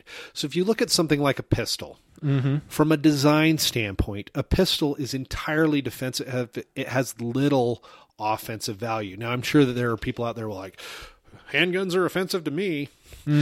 Well, certainly we can know that handguns are used in a lot of crimes. They are used in more crimes than rifles. But from a standpoint of whether it is valuable for defense or offense, pistol is weighted towards defense. Right. Now, a if we want to th- think about offense, we are talking bolt action rifles, hunting rifles. Those things are offensive in nature, right? Because you know what you do with a hunting rifle is you quietly sneak into the woods and you shoot Bambi while he's not looking. Which uh, Bobby Flood has done repeatedly this year. But I, I mean, really though, like that's what it's for. It's for killing an animal in one shot by means of stealth. Right. Now, don't get me wrong. Uh, go hunt to your heart's content. Bolt action rifles are cool, but handguns are about defense more than than bolt action rifles are, and that's why you That's know why the bad guys want you to have to fall back to They're bolt not- action rifles They're not for worried defense. about you being offensive. They're worried about you defending yourself, right? Right. So when we start looking at other weapons, I mean, okay, so in the mid 80s, there became this military concept called the PDW, the personal defense weapon, Okay.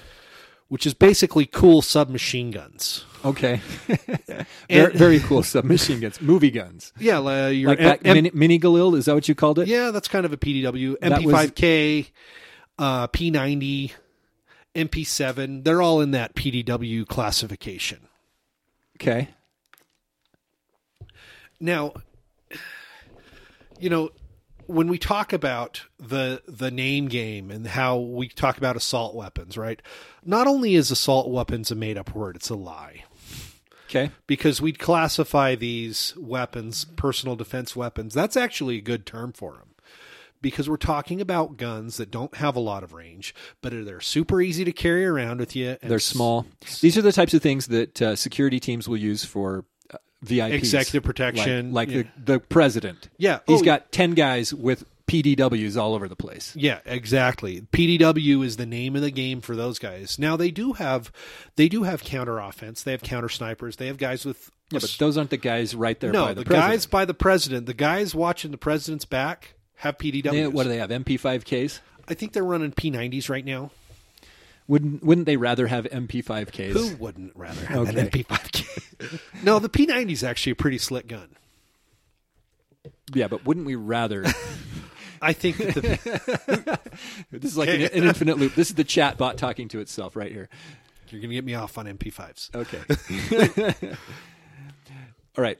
So, so anyway, the point is that you're you're kind of talking us through why uh, different weapons exist and what they're good for, and uh, the reason that you want a rifle, like a semi-automatic rifle. First of all, if you could have a select fire rifle, now what's a select fire rifle? So a select fire rifle like an M16, that's an actual that is actually the assault rifle.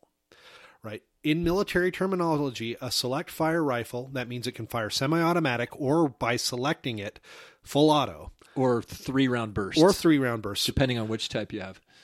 And if it fires an intermediate cartridge, that means a cartridge less powerful than a full power rifle cartridge but less but more excuse me, but more powerful than a pistol cartridge. So a full power rifle cartridge would be like a thirty six or a three hundred eight Winchester, something Eight like millimeter that. Mauser, yeah, all those big cartridges, Okay. right? Well, we're getting really technical, guys. I know this is a little different than our normal fare on the Mind Virus show, but the details matter. So the select fire rifle, the assault rifle. Okay, Okay. we'll call it the that's its name. But this isn't the assault. This isn't like street assault. Okay, so This is like take that hill. yeah, assault. exactly. so I was reading my my my kid was sick last week, and I get a book about helicopters out, and I said, "What do you want to read? Which helicopters do you want to read about?" And I read him the list of helicopters in the table of contacts, which is like industrial helicopters, civil helicopters, and then it has two military categories. It has assault helicopters and anti-tank helicopters. Oh, okay. So if we look, think about the U.S. U.S. helicopters, which one's the assault helicopter? Well, if we use the same ter- terminology that they use for guns, then the Apache's the assault helicopter, Right. But no, the Apache is not. The Apache's the anti-armor helicopter. That's true The assault helicopter is the Black Hawk, and why is it that? because you take troops to yeah, land they 'em. take troops and they have them fast rope out of the helicopter. That's called air assault. Okay, I never right. thought of that. So Assault is all about taking taking territory or taking taking land territory. So if as we an- have to take as an infantry unit. if we have to take a building or a beach, we want the compact intermediate cartridge selective fire rifle, right? Right. Now your Because sem- it's just so versatile. now when we look at either the semi-automatic rifle or the assault rifle, the AR-15 or the the steroided out military version of this gun, those guns are very much equally weighted defense and offense. Okay. They, Hence, it's your first choice. that hence it's your first choice because we we look at somebody will in invariably say well why would you need a gun with any offensive value well Because they're idiots. because That's why they would. So say that. why- they can't why do the- they can't keep, conceive of a situation where you, as an individual, would need to assert force in a forward direction. Absolutely. Part You of this, just need to retreat to the back of your room. well, we can also consider though why why does a police officer need a semi-automatic intermediately fed cartridge rifle? Because not only is it weighted for offense and defense, and this means that we can go and intrude onto the to the territory that- where the bad thing is happening, Or and just saves lives. move somewhere else. Yeah, where we where we can go and and affect change. Right, because if you're a regular guy and you're not trying to take out the active shooter, you might just have to go somewhere down the road, and there may be opposing f gangs or whatever. Like like the guy from Hotel Rwanda, if he wanted to leave, he would need a rifle, not a pistol. He would need to be able to exert force in a forward direction to get out of there Well, and and also or to cover his retreat. what we also can consider is that it may be more heavily it may have more heavy, heavily weighted offense than the pistol but the pistol has less defensive value in a full out conflict than the rifle so the the pistol has utility in that we can carry it with us all the time Right. but it's not it's of defensive value in that it's convenient Let's say you lived in some area that all of a sudden went bad. Everybody went crazy, like World War Z. okay Okay. Or Minneapolis in 2020. Okay. okay Where, where was it? Kenosha? kenosha great example Right. kyle rittenhouse would be dead if he had a pistol Kyle Rittenhouse is an American hero. He was castigated widely as a murderer and he- acquitted by a jury of his peers, so we can speak freely about this situation. There's copious video evidence of why this was so important And that he had an any- AR 15. any reasonable person knowing the objective facts of that and seeing the video Any reasonable any person. reasonable person Dave- knows that Dave, that's self-defense any any reasonable person is out the window in 2020. Okay, well that's the if problem. you're not in that list you're not a reasonable person right, I, I agree with you, but that's the reason for this podcast for the Mind Virus show. It's like, hey, what happened to the reasonable person? I thought men were men and women were women. yeah indeed Yeah, so kyle rittenhouse had a rifle on a sling and he had one 30 round magazine you know what else he had he had a bag full of medical supplies and he's he's running around with a fire extinguisher half the time. okay, so we can play the game, and I've heard it played. Kyle Rittenhouse shouldn't have been there. You know what? If my 17 year old was telling me they were going to go to a ride, I'd stop him. But you know what else? In 1776, Ju- who fought the Revolutionary War? All the 17 year old. All the 17 year olds. I mean, haven't you seen the movie Patriot? Just kidding. But Good movie though. we, we act like. So um, if you look at this from a. Who's going to fight the next war? 18 to 22 year olds will fight the next war. Yeah. get that through your head as you're starting to watch current events devolve dramatically, which we got to get to. We will get got to get your commentary on this Russian uh, base that was destroyed or whatever. Oh. Did you not see it? So I've. They lost a lot of people. The, Where was it? The Ukraine. It was in the Donbass, Okay. but uh, or the Donbass or whatever. I don't know how we pronounce it, but uh, What was the method of destruction uh, bombing? HIMARS missiles from Kiev area. okay. Like they fired off a bunch of missiles. So apparent so they still have some. Apparently they've lost about 66% of those missiles. I don't know. I don't know what the true story is coming out of Ukraine, but we are quickly moving towards war, in my opinion. well, we we I mean, we already are at war. We're just letting the Ukrainians use our stuff. yeah, we got to wonder what's going to happen The because Russians aren't stupid idiots, guys. They They're- don't. I mean, like, they're not stupid like if idiots. like in these situations where people have defended themselves with weapons, the the the feds have literally gone after the people that supplied the weapons. Like in the case of Kyle Rittenhouse, they wanted to go after the gun store that sold or the friend that housed it or whatever. They they tried to go after him. why isn't So Russia wh- why going is- to be upset with us? Yeah, how is Russia not by the same logic, how are they not upset with us for supplying all the arms over there? well, and and the citizens in the Donbass region uh, have been being shelled by By their own people By for the- a long for time. years. Since 2014. yeah. So there this We've is talked a little bit about this on the, the show. reckoning reckoning is coming. We talked a little bit about this on the show, but it is quickly getting out of hand. Anyway, Kyle Rittenhouse, you had some comments. I derailed us. So Kyle Rittenhouse, okay, you can make an argument that he shouldn't have been there. You know what? The law's not th- there for should have been there, should have not been there. The law's about were they trying to kill him? Yeah, was he in Well- a situation where he needed to defend himself with lethal force. What was going to happen if that guy who's tried to do that flying stomp kick into his head? What what would what would have happened if he would have landed that? What if he would have knocked Kyle Rittenhouse on the ground? You know what would happen? That mob would have beat him to death. Or taken his own gun and shot him. Yeah. Okay. So let's consider this. When that Or beat him deranged with the skateboard pedophile or whatever. tried to grab his gun. If Kyle Rittenhouse would have had a pistol, which he was legal, legally prohibited from having, but if he had had a pistol during the struggle over that gun, what happens? A lot of possibilities, right? Yeah, there's the possibility that that pedophile could have taken his gun from him, right? That's we're going to have to realize that that's a legitimate possibility. Right, because that's what the information that we have suggests is that this man tried to disarm Kyle Rittenhouse. Well, what he didn't have a pistol; he had a rifle on a sling, and the sling prevented him from losing his gun. It retained that to his person, uh, and he you know he he had he we had all the threats that that guy had made to him telling him he was going to cut his heart out right do you think that he had a reasonable expectation that if he had lost that gun to that guy that he was going to do something to harm him i think he did Especially when he was coming after him. yeah oh yeah he was chasing him so so he he's out there he you know we got pictures of the kid removing graffiti the day that this uh, the the, the There's morning abs- of, the point is there's absolutely nothing that can impugn his character. Yeah. There's no there's no social media post that he was going out to hurt anybody. Everything was about him helping keep order and helping protect property and protecting himself and other people. And I think that one of the things a lot of people have complained about is that he went to the police and the police told him to leave. So so Kyle Rittenhouse is involved in this shooting. And so he just left. Well, he he, just followed tri- their he- he- He, instructions. followed their instructions. Yeah. Right. Now people are like, "Well, I guess that's the police for you." What does that show you? You show the police that you're gonna. He tried to he tried to surrender. Right. You, I know, I know. It, it shows you the police aren't just that out there smoking people. No.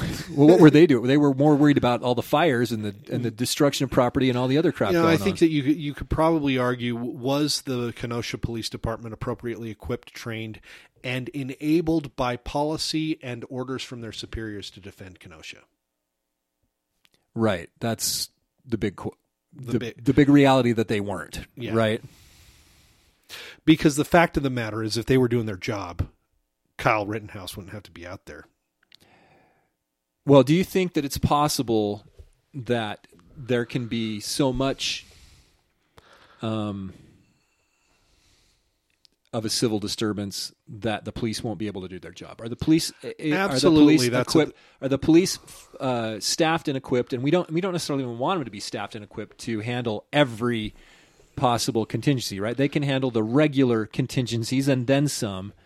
But if there's a mob uh, event or uh, an uprising type of a thing, like is kind of what was going on. But they were bussing people in, right? Mm-hmm. That, th- these these the question is who funded all these riots, and nobody in the in the mainstream press is even looking at that. There certainly is a time when the police are going to be overwhelmed, just because the riot can be too big.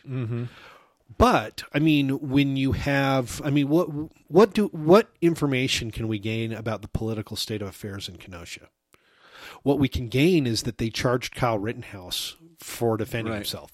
And that and that it was getting out of hand. They were allowing the the violence to get out of hand without doing much. They weren't calling in extras. They weren't they weren't asking for the national guard. They were just sort of like letting this happen They were allowing these car dealerships to be burnt to the ground. Yeah. Okay, I mean, you're going to tell me these groups are going to be like complaining about vehicles. You know what's worse than a vehicle for pollution?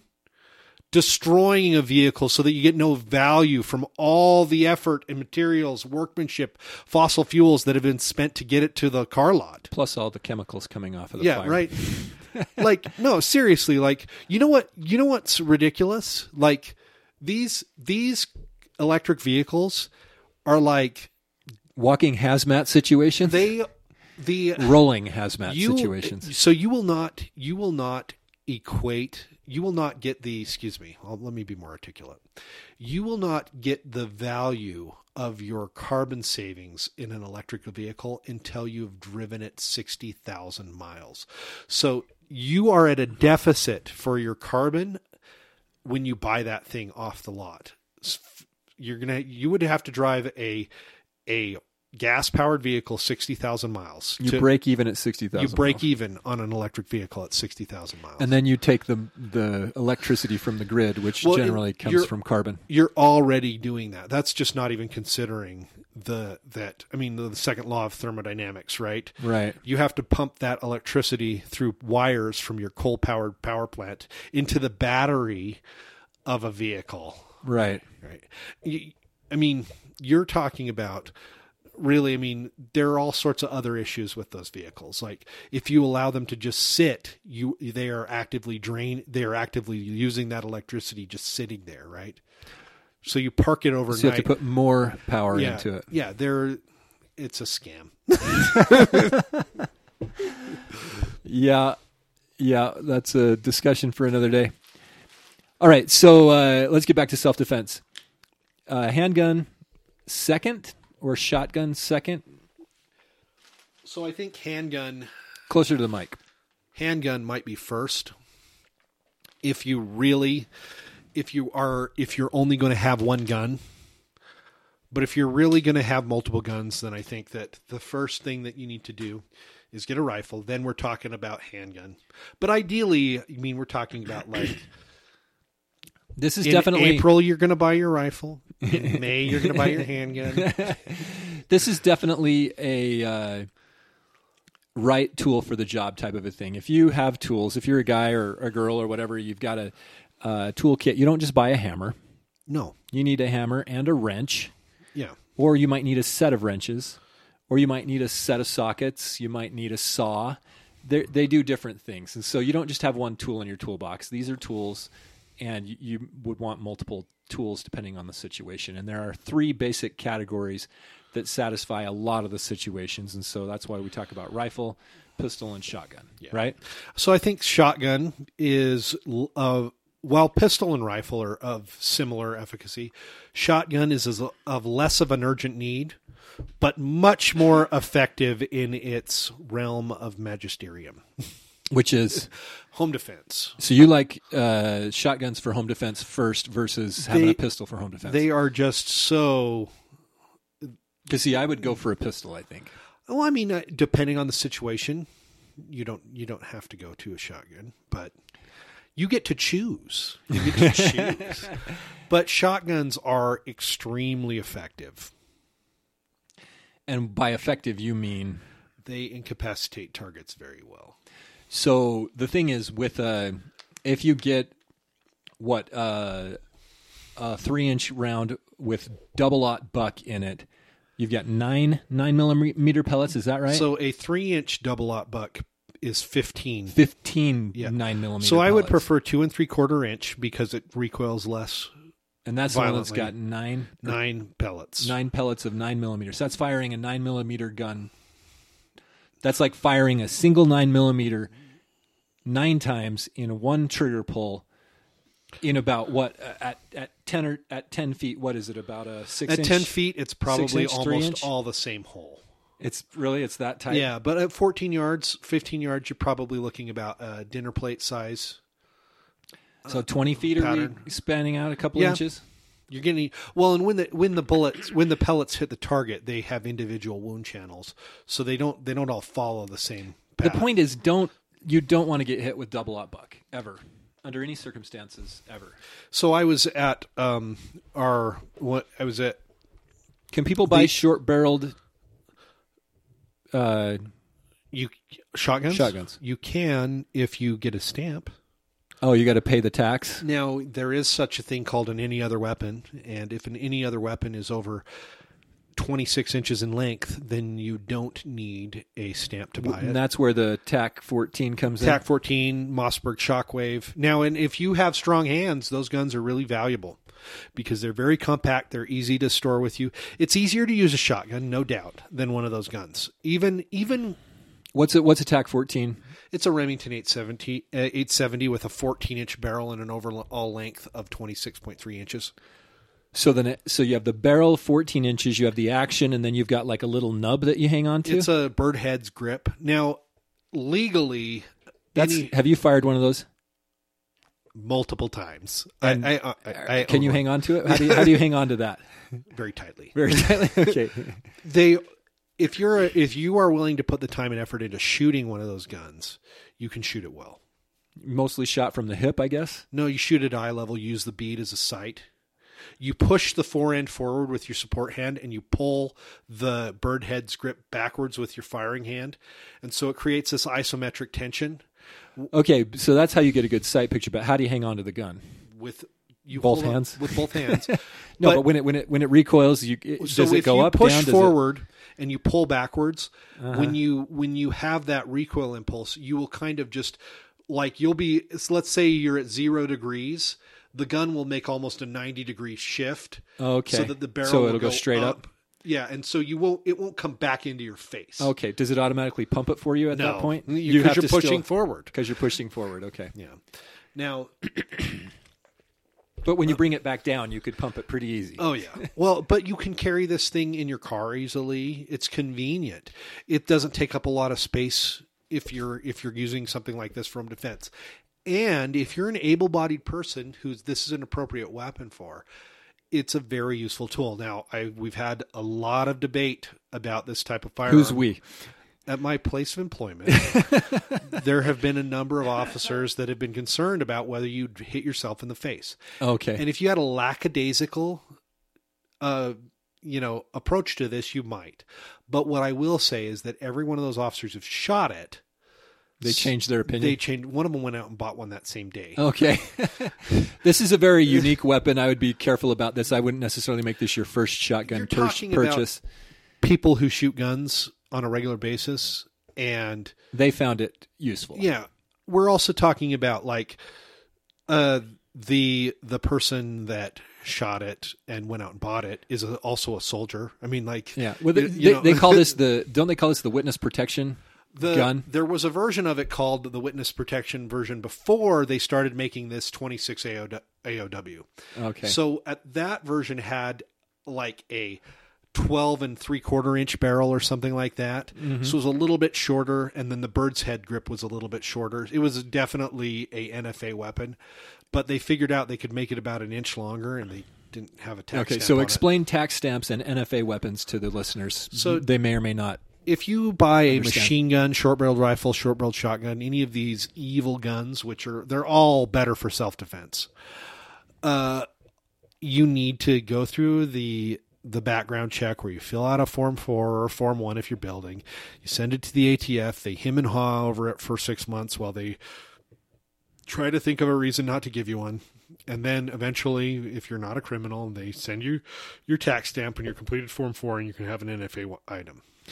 And same thing goes for suppressors. Yeah, and sound you have to pay suppressors. two hundred dollars tax stamp every time. Same thing goes for machine guns, but the only difference is that machine guns have to be built before 1986. So machine because guns they are were banned for, expensive. banned for uh, civilian purchase in 1986. So it, machine gun has to have been built before then in order to be legal for a regular person to own. But the government can own as many as they want, built whenever they want, and they do.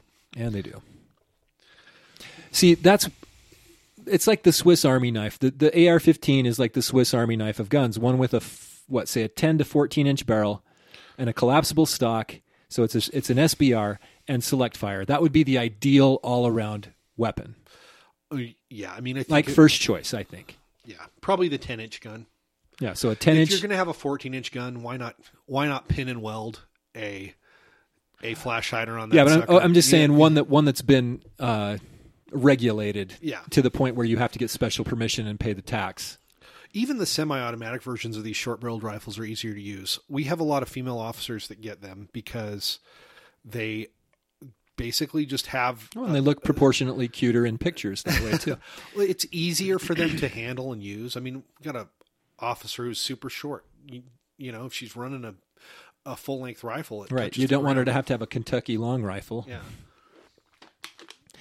So, Yeah. So who is that? Who But is that select- law targeting? what? realistically, I mean, it's targeting. It's trying to remove the most effective guns out of the hands of citizens, Regular while people. targeting the people who need them the most. 'Cause- Right. It's targeting us. yeah, That's exactly what these uh, laws are going after. They're going after us, regular people, because criminals don't care. They don't. You ever seen any, um, i- i- i- whether personally or, or heard tell of legitimate stories of criminals modifying guns to make them automatic, or does that come up very often, or is that just a movie thing? Or, Uh, or, it- or do things do things that make them illegal, like sawing the sawing the We barrel do off. run or into whatever. sawed off shotguns. Uh, Okay. But, I mean, they're always stolen. Yeah, but there was a law passed against sawed-off yeah, shotguns. goodness gracious. So how could you, as a police officer, have happen to see those? It's weird. There's huh? also a law against heroin. Okay. so what we're saying is the laws don't make any di- a hill of beans worth of difference for criminals. Well, yeah. And um, I'm, Why don't why don't why don't you see more automatic weapons? Is it because they're just more complicated to assemble? well, for, for a criminal, a gun's usually a throwaway item, right? So it really doesn't. They don't need like a nice, slick, useful Swiss Army knife. They just need a knife, a shiv. They need Any- to sh- anything yeah, will they're do, to shove it into your face and steal your stuff. and then toss it. Yeah. Or they're going to go do a drive by on a house and get rid of it. I mean, a lot of these guns, like there are guns that, I mean, they, they won't always like throw the gun away, but they will sell it. They'll sell it to some other poor sap, Yeah, they'll sell it to another criminal, right? and then he gets wrapped up for, because of the ballistics. Well, and you know, yeah. Or is that uncommon? Does that not really I don't work think like that, in I the think movies? that I think that at some point with the way that that works, it's like, okay, yeah, I probably didn't do that because it's been six months, you know, And it, it probably did get stolen or sold again, you know.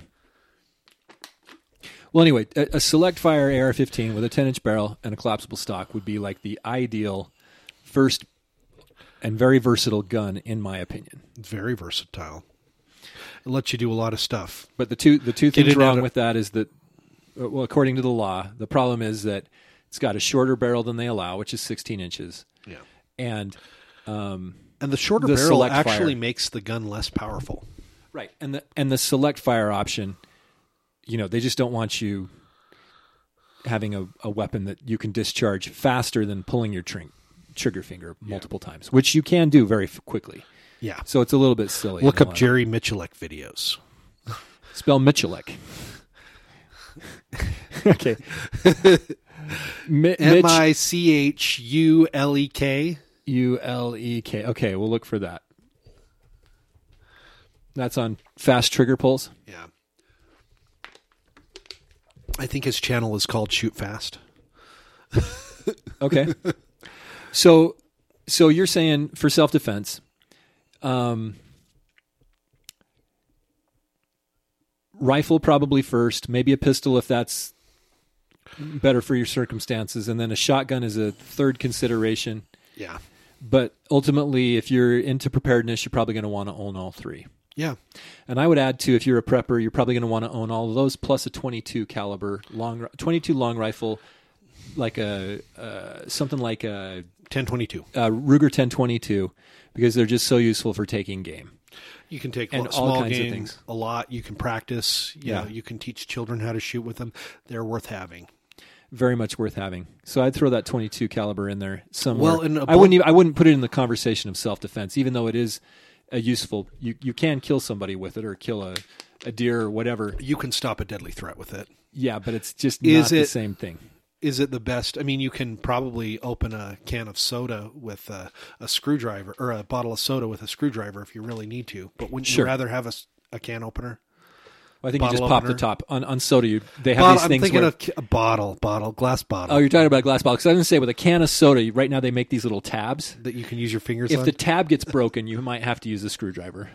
yeah. But I'm No, not sure which direction to turn it. No, I'm thinking. Have you ever gotten those like the Mexican sodas in the glass bottles? You need a bottle opener. Sure, if you got a soda, but I don't know if Mexican sodas are the only ones. They're the best Okay. ones. okay, they're the best ones. All right. Well, this is good. We've been talking for an hour and 45 minutes and mostly about uh, um, personal defense. And I think you, pr- you ought to come back on the show sometime because there's a lot of other topics we could talk about. Real quick, I want to get your take on these uh, events going on in Russia right now because I know you know a lot about Russia.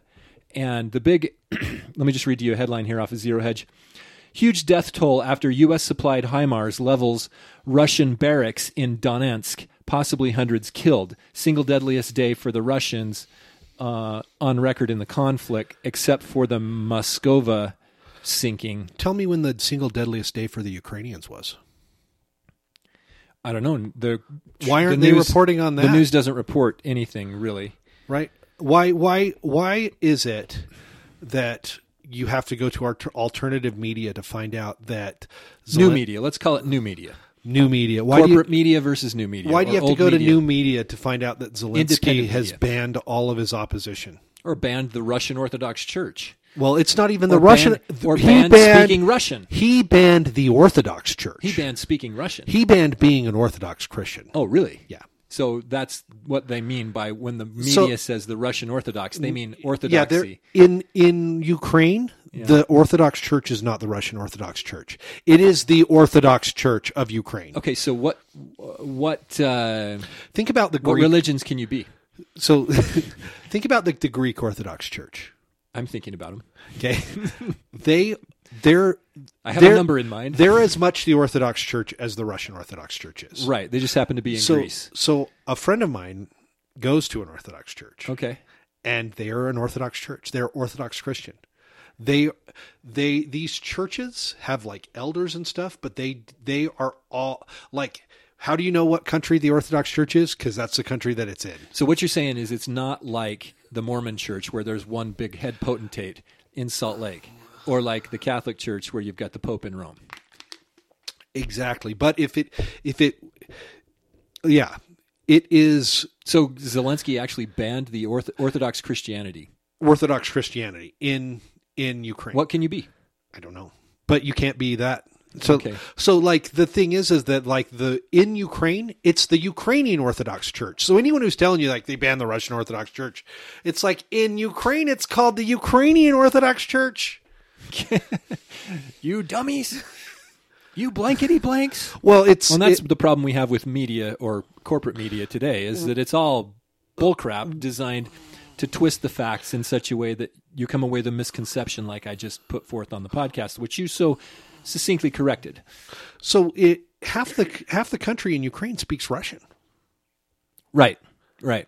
So Half the country voted for the pro Russian government that was deposed during the Maidan Revolution Yeah. in 2014, which was a Western backed revolution. And then there was a Western, pro Western government installed by the Western apparatus, which was run by Hunter Biden. yeah, run by Hunter Biden's laptop. Um, okay. W- I think the listeners kind of get that. We've mentioned that they ought to watch uh, Ukraine on Fire by Roger Fantastic Stone before. film. Uh, and it scratches the surface, right? I'd, I'd recommend reading uh, Martin Armstrong's blog. He spent a lot of time filling in facts about the history of Russia, and I'll put links to Martin Armstrong's blog and again Ukraine on Fire again on uh, on the page for the uh, the podcast episode we're doing here on mindvirus.show. So you guys can all check that out. But um, so so the listeners I think are probably at least aware of that, or at least aware that we've ranted and raved about the lack of uh, historical accuracy that's going on. Now, what I want you to do though is talk a little bit about the Russians here, because you know there's that adage, you know, you shouldn't poke a bear. Is So- that an adage? Don't don't poke bears. So don't poke the bear.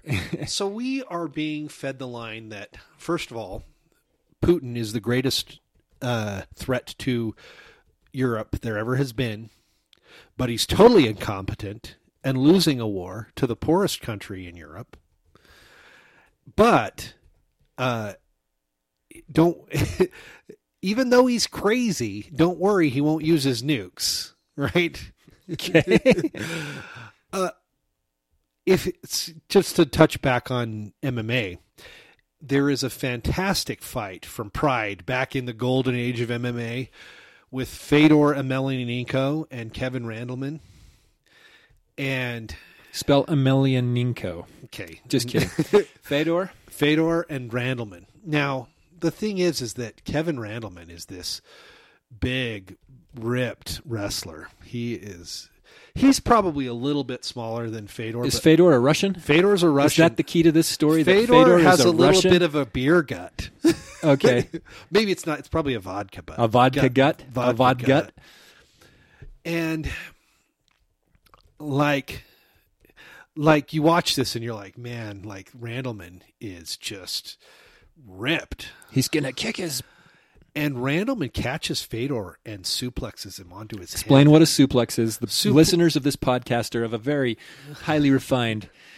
So he ta- he ta- Quality. they're both standing. He takes his back. He takes grabs his hands in front of Fedor's stomach. So he's giving him a bear hug from behind. Okay. And then he lifts him up and jumps at the same time so that he so that Fedor goes over Randleman's head So he's flying backwards onto the mat. and lands onto his old head, own head and shoulders. That's a suplex. So that's a suplex. Okay. And then Fedor reverses the position and tears Kevin Randleman's arm out of his socket and wins the fight Oh. because he's a Russian. because he's a crazy fighter. Okay. And like the Do thing is, not be phased You by wa- this Western suplex. you watch the suplex and you're like, "Oh my gosh, is he going to be okay?" Like, is he dead? You're like, "Yeah, Did he's going Fedor, to did die." Fedor just die? and he's just like, "Whatever." Fedor rhymes with Vader, by the way. Now, I think that what we are being told is that rah rah, the U.S. is awesome, and you know, I mean, there's all this patriotic stuff. But I mean, I had a coworker tell me he's like, It's "Well, awesome in a lot of ways. Don't get us Yeah. wrong. I had a coworker tell me that he was getting deployed.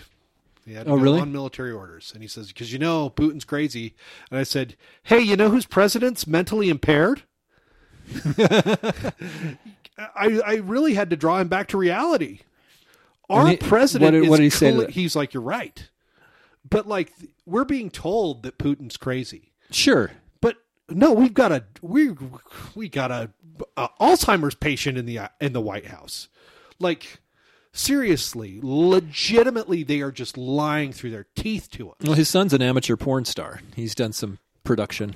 He lost the laptop. Twitter, Twitter, you Twitter, were talking about Putin's. Twitter. No, I'm talking about the other guy's son. Put, uh, Putin doesn't have a son that we know of that did that. But Putin's son, Fortunately- that did that is buried somewhere in Siberia. fortunately, some. Fortunately, some uh, computer repairman ended up with the laptop, and so the whole country found out about it in time to not elect this man president. let alone the let alone the uh, we're running all this money through Ukraine, Burisma. Oh, it's like that's the Twitter files. So we're being told that the Russians are just out of control, incompetent, that they have horrible equipment, that they're horribly trained. Well, you know what? They don't spend as much money on our on their military as we do. They No, don't. nobody does. Nobody does. That's hard. If you were going to get into a contest of military spending, it would be hard to spend that much money on military ever So in obviously, the history of the world ever from now or to the future. I I like guns, and I'll give you another analogy though. 'Kay. Like I, I like AR-15s and I like AKs. Now those are two very different guns. when you say AK, you mean AK the 47. Kalashnikov, Okay. the AK-47, designed by Mikhail Kalashnikov in 1947, right? okay. Now, a lot of people will complain about the ergonomics on the AK, and legitimately, they're typically not as good. They're not as fun to shoot or friendly. Guess which one's easier to, easier to shoot with heavy gloves on? AK 47. The AK 47. Yeah. Just period. You know why? Because the AR 15 has these dainty little controls that are easy to, you know, manipulate, right? Right. The AK 47 has a safety, it's a huge lever on the side. Right. it- you can you can use your heavy gloves on. Guess what? The trigger guard is big enough for you to put a gloved finger through. Right. And I'm not uh, okay. yeah, I'm not talking about racetrack driving gloves. I'm talking about it's 30 below Siberia, in Siberia. winter gloves, or or um, if you've been in Utah the last few days, with all the drought, rain, snow we've been getting, that kind of a winter glove. Yeah, indeed. Thank you for the drought. We'd like to thank you for the drought. So If anybody says moisture when they pray, I just want to recommend you can say water. Water is a good term to pray for. you know what else is moisture like snot. Thank you for the moisture. We're getting spit on from the heavens. Do you know what else is moist? Vomit. vomit. We're being vomited on. Right. I am grateful for the rain, but the Farmer's Almanac did warn me that it was going to be a big winter this year. You know why? Because the farmers kind of know this stuff, and they know that climate changes cyclically naturally. Yeah. Anyway, okay, so t- so the Russians have sort of a different attitude on uh, war than we have. yeah. So another thing They probably aren't as wasteful in their military spending. on either. U.S. Air Force bases, on U.S. aircraft carriers, they get all the enlisted guys, and they all get into like a Red Rover line, and they go down the runway or the deck of an aircraft carrier, and they look for FOD, foreign object debris, and they pick up little twigs and pencils and pennies or anything. on aircraft carriers yeah, on aircraft, on all Navy vessels, by the way. because they have twigs on navy vessels They just- where they park it under a tree. Whatever they find, Okay, so they find stuff. they find stuff. Same thing applies to like uh, it doesn't apply as much to uh, the Air Force, but they still have to get stuff off of the runway, right? yeah, on well- a, on a land runway. They do that on runways too. They do the same thing. oh, they they do the Red Rover line. yeah, they get into a big line and they all look for little pieces Okay. of debris, debris, Okay, and they will f- they will find all the little things that they need to take off the the runway because they're worried about one of these jets sucking somebody's baseball cap off the runway into the motor and what wrecking happens the, when that happens? it hurts the motor. It's not good for it. Like, does it really hurt it, or Oh, It depends. it depends on what you suck into it? It depends on how it goes. I mean, I, I bet you that given the right circumstances, you could you could suck a penny through one of those jet engines and it not hit anything.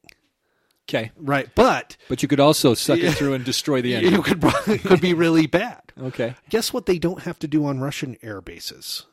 okay, They don't do that because their airplanes are designed in such a way that they don't suck up foreign object debris when they land and take off. Because the Russians are like, who knows what the runway is going to look like if we're having a war? okay. So they actually thought through Yeah. that they might have to take off under adverse conditions. There's a video of a MiG 29 landing on a runway without its gear down, and it just skids across the runway. Like, and then they just pack it up and fly it again, or I, what? I, it, it looks like they're going to have to do some minor repairs. minor repairs. Okay. So where do the intakes? wh- Where are the intakes on So, these jets? on How do like they a solve that? Sukhoi, it has a screen that goes in front of the the engine that has the screen has it's like a mesh and it doesn't allow large objects to get inducted into the motor Okay. and Does it then- remove that screen when it's flying really fast Yeah, or it- something? it- It's the got a screen little can go flap away, or yeah. something. on the like a MiG 29 it has a door that shuts in front of it and then there are these louvers on top of the jet that open up and it sucks the air through the top of the Really? jet. Yeah. Huh. So, why why do our guys not do that? Is it because it's expensive? Well, I mean, you lo- there you there are pros and cons to everything. Lockheed Martin would lose a few bucks. right? Lockheed, Lockheed Lockheed Martin would have to build into the jet the cost in weight and expense to have the system that does that. What's more expensive, a Sukhoi or an F thirty five? An F thirty five. Why? Because it's a lot of money. because Lockheed needs to make money. Make Okay? Uh, money, money. Now, the F 35 uh, is a aircraft of much dispute. Okay. But, like, doctrinally speaking, there are things that the F 35 can't do as well as its predecessor. What's its predecessor? The F 16, Okay. the F 18, right? Right. But you're like the aircraft is a stealth aircraft, right? And that's of high value, right? Now, if we think about aircraft's value the same way we were talking about guns, what is the value of a stealth aircraft? Offense. Offense. Okay. Good. I got that one right. So So The- are F, are our are our F thirty fives really good at offense? they're pr- probably pretty good about about sneaking in and blowing things up on the ground. Okay, right? Now, one of the things that um, they're not meant to do as much is dogfighting, right? Right. Air combat maneuvering. okay, Now, um, the Russians' aircraft are heavily weighted towards fighting other airplanes. whose airplanes might they think they would have to fight? Well, probably NATO jets. okay, But w- the reason that you fight other airplanes is because they're in your airspace. Not you don't go you don't go into their airpl- airspace to shoot down their airplanes. Sometimes you might have to. You might have to have an escort on bombers or something, right? But like so what you're saying is the reason that you have air to air fighters is because somebody's air to ground deployment aircraft are invading your space by stealth. Yeah, you're going to use you're because you got to get eyeballs on it, and your Sam's don't move around, right? Okay. Now, that's not to say that we don't, in every conflict we have been involved in, the Air Force goes down and shoots down all their airplanes. That happens. But ideally, ideally, you blow up their aircra- airplanes when they're on the ground. Right. or on the aircraft carrier. Yeah. Unless you conveniently move them out of the harbor. I mean, how many videos have you seen of like a Tomahawk cruise missile hitting a MiG 23 on the ground? A bazillion. Well, I ga- have to admit, I haven't seen very many of those. Or but sometimes they're apparently laser you, guided Apparently, bombs. you have seen a laser bazillion of guided those. bombs hitting them, right? You've seen a bazillion of them. I'm going to try to find I think a it's the- video- I think the videos are of laser guided bombs. I'm thinking the photographs. Uh, Of, laser guided bomb hitting airplane. I've seen a video of an F 4 Phantom being flown into a cement barrier. Why do they do that? I don't know. Okay. Probably some kind of. T- what they could have sold that on the civilian market. Somebody, yeah, some Someone would civilian have could have had bought that. that Somebody could have F4 bought that Phantom. F 4 Phantom. You want one? I think if somebody tried to give me an F4 Phantom, I think I would take it. Did you see the ever s- there's a Netflix documentary about the kid from the 90s who tried to get Pepsi to deliver on the Harrier jet promise? Did you ever see that? Did you I don't think I saw the Netflix documentary, but I. I think that all went down while I was on my mission or something. So, but I was I watched it with great interest cuz they had you know, truth in marketing. Yeah, They they said if he got this many points, he could and you could buy the points. could buy the Harrier jet. Yeah. well, yeah, you could just buy the points. Yeah, that was the though. that was the key. He was going to try to get all the co- he was going to try to get all the Pepsi, yeah. but then He knew he had to just buy them. but then he realized he could just buy it. and then they fought him in court, and he lost ultimately. I think ultimately the reason he lost wasn't it because you have to like have the co- you can't make the company sell Pepsi the jet to give to you. no, the reason he lost was that the the courts determined that it was a joke, Oh, Okay. that they weren't seriously making an offer because this is about um, commerce, he, uh, offer and acceptance. And to be fair, it was a lot less clear than Rachel Maddow saying that literally they were R- Russian media. literally. literally, the word literally, Literally. literally, we are offering this Harrier jet. huh. An, interest, an interesting comparison. Hmm. Anyway, so so I think my point about getting you to talk about Russia is that they don't take this stuff um, lightly. They are prepared for war, and they're not they're not some backwater something a stan So that one we of, should be messing around with. one of the things They I- have nukes. yeah, one of the things I keep seeing is like if the Su-35 is so good, why aren't you flying it over Ukraine and destroying targets with your new fancy stealth fighter, Russia? And here's the thing. Like stealth fighters aren't invisible to air to air, or s- they're not invisible to SAMs. There is a certain range at which the SAM can see them and not shoot them, and then there's a certain range that the SAM can shoot them. Right Okay. and we don't A know SAM is a surface surf- to air surface missile. to air missile. We don't know what these ranges are because we all don't have security clearances. Okay. But one of the things that that we need to remember is that U.S. stealth aircraft have been shot down by surface to air missiles. We had one that was shot down over Bosnia. It was a F 117. And we had another F 117 that was hit but not downed by a SAM. So what this tells us is that like they can be shot at. Part of the the mission of stealth is not to get close enough to the the air the surface to air missiles for them to shoot you. So one of the things like the the F-117 had on it was radiation detectors to detect how far away the SAMs were and whether it was receiving enough radiation to be visible to on the worry. radio. Yeah. Well, the idea also is that you use the stealth aircraft to shoot down the SAM installations. Yeah. Or to shoot to destroy the SAM that's- installations before they shoot you down. That's Excuse the me. modern role of the F-35 is SEED, s- uh, suppression of enemy air defenses. Okay. Right? Well, and I think one of the reasons the Russians aren't putting their best technology out there is also that they are keeping it they're they're trying to keep some of the mystique, some of the secrets, Oh yeah, because Well, they're not f- in they're not involved in a full conflict with NATO yet. And I think wha- we need to realize that one of the things they're probably doing by sending all this stuff to Ukraine is getting rid of old stuff that they want destroyed before the next conflict, or to try and Well, get the ball rolling. the This- Russian economy is doing well compared to our eco- compared to where our economies were. Right. right? It ours is in the crapper, and theirs is better than it's been in a while. Right, because they've been exporting a lot of fossil fuels, and they've also been uh, allowing free enterprise in a lot of ways, You know, um, encouraging the Russians to procreate and Yeah. encouraging them Oh, to have yeah. economy and and encouraging them trade to have and- families. yeah, have Like- families and encourage them not to have transgender problems and yeah. That's why. harboring harboring defectors from the United States who shed light on war crimes. Edward Snowden. Harboring defectors from the United States who expose government spying and government abrogation So- of the Fourth Amendment. When that happened, one of my coworkers looked at me and, and he's like, What planet do we live on? People are fleeing to Russia? I know, it's huge. Yeah. Julian Assange would be there if he could. Yeah. So, anyway, they, they, they're they're very well prepared for war. They're very uh, traditionally a very hardy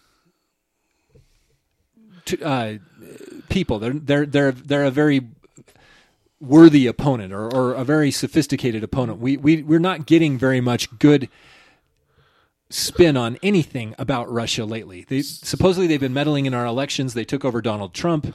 but no, they're horrible and they can't re- they can't prosecute They a can't war. do anything right Yeah, they- except steal our elections. They're a mo- literally they're a movie plot for us, right? What does the movie plot do? Whatever the writers need it to do.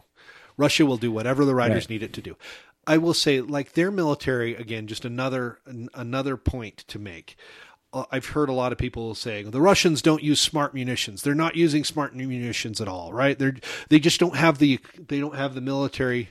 and the point of all these comments is that they, that people are trying to say the Russians aren't a good opponent. They're not. They're not a dangerous opponent. They're not really that big of a deal. now one of the th- yeah exactly one of the things is is that the russians okay if if we have a bomb and we have the computer that guides the bomb on the bomb then it That's pretty expensive. that blows up with the bomb and those that our bombs have the computer that guides the bomb on the bomb Okay, so the russians that's a smart bomb. yeah it's a smart bomb the russians are using dumb bombs that don't have the computer that guides the bomb on the bomb But what they have done instead is they have worked out a targeting computer on the aircraft that's more sophisticated.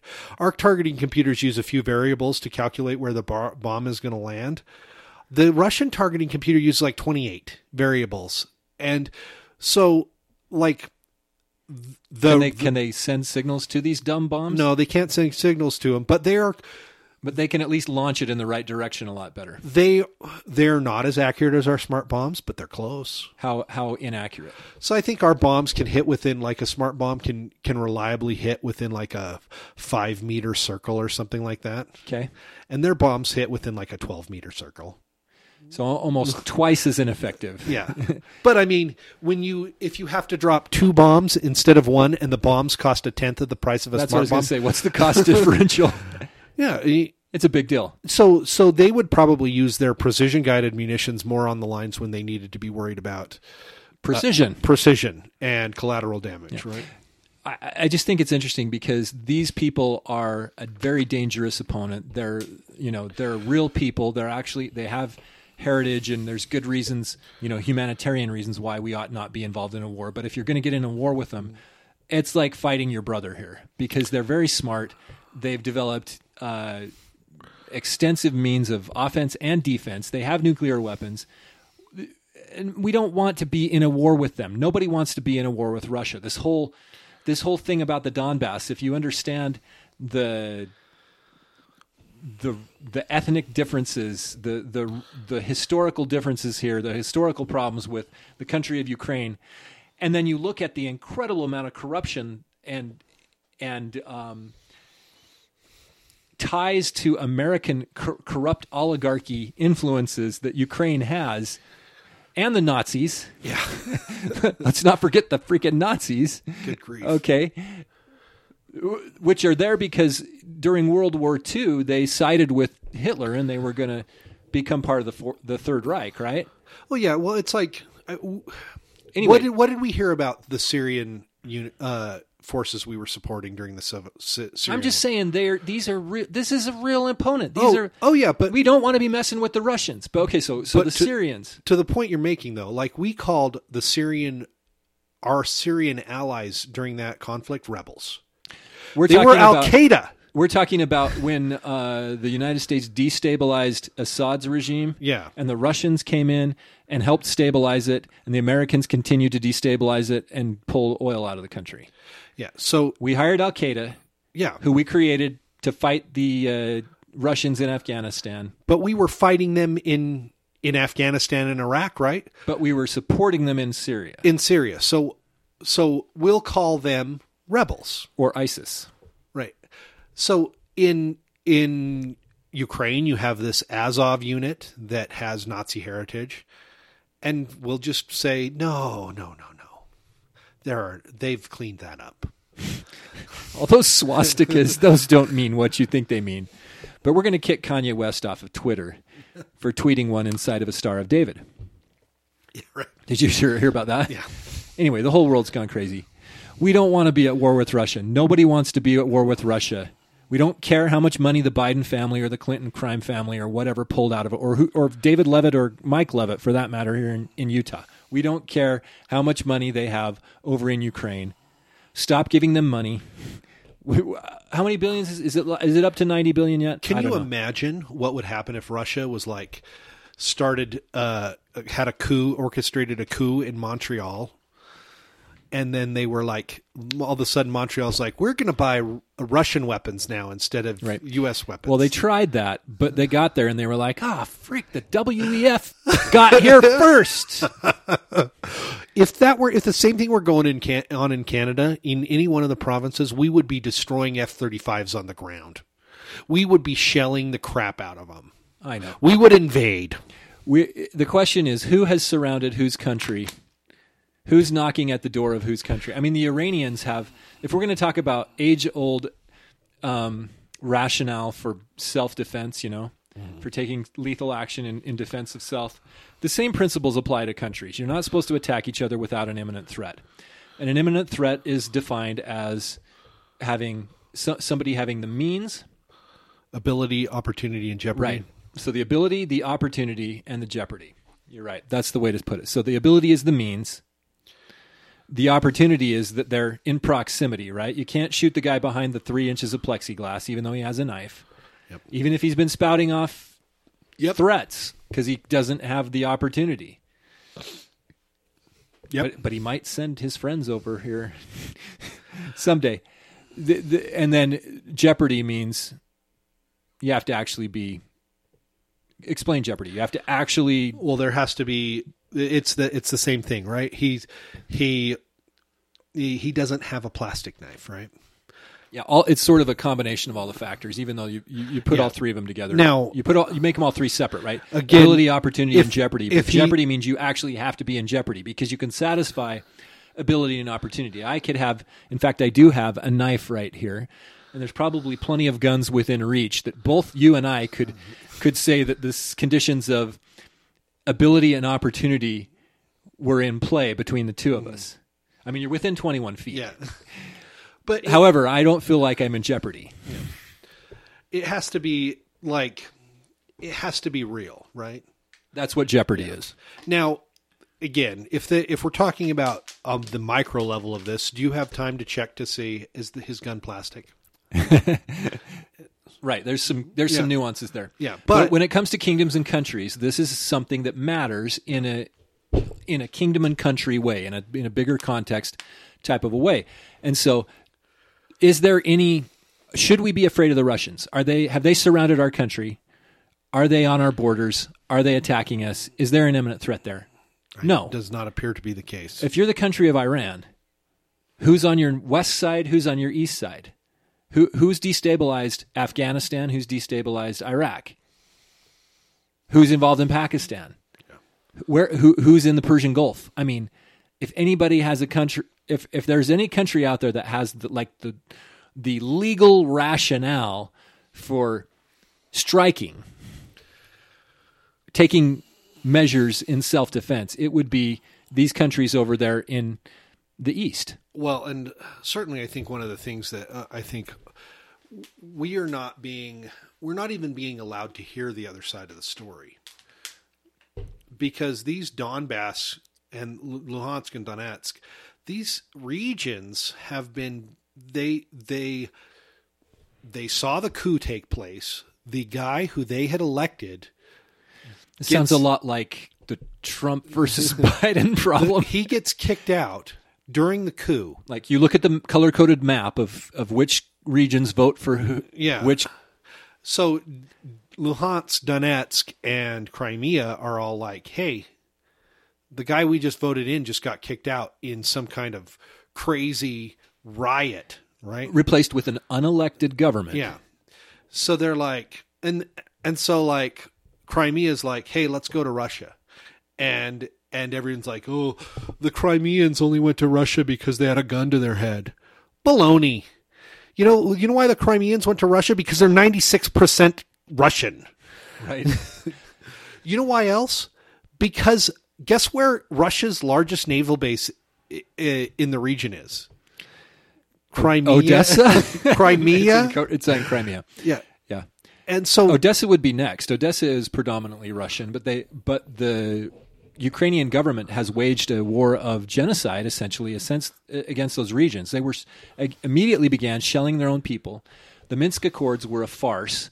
The Minsk Accords was uh, in 2014 when the regional governments kind of got together to do, to try to scale back the conflict and they said we will allow these eastern regions of Ukraine to self-determine which they didn't they immediately started genocide against them and the problem is the Russians go not only all the way d- through the east but all the way down to Odessa which is basically if Ukraine were cut in half it would be their only naval port Wh- and it is a huge naval port so the Odessa issue is a big issue but Russia seems to have moderated its special operations in the east. So It's- when this conflict began, I being I started keeping track. Now I stopped since because it's been really hard since there's been the media blackout from all eastern sources, but I started keeping track of all of the all of the propaganda we were receiving.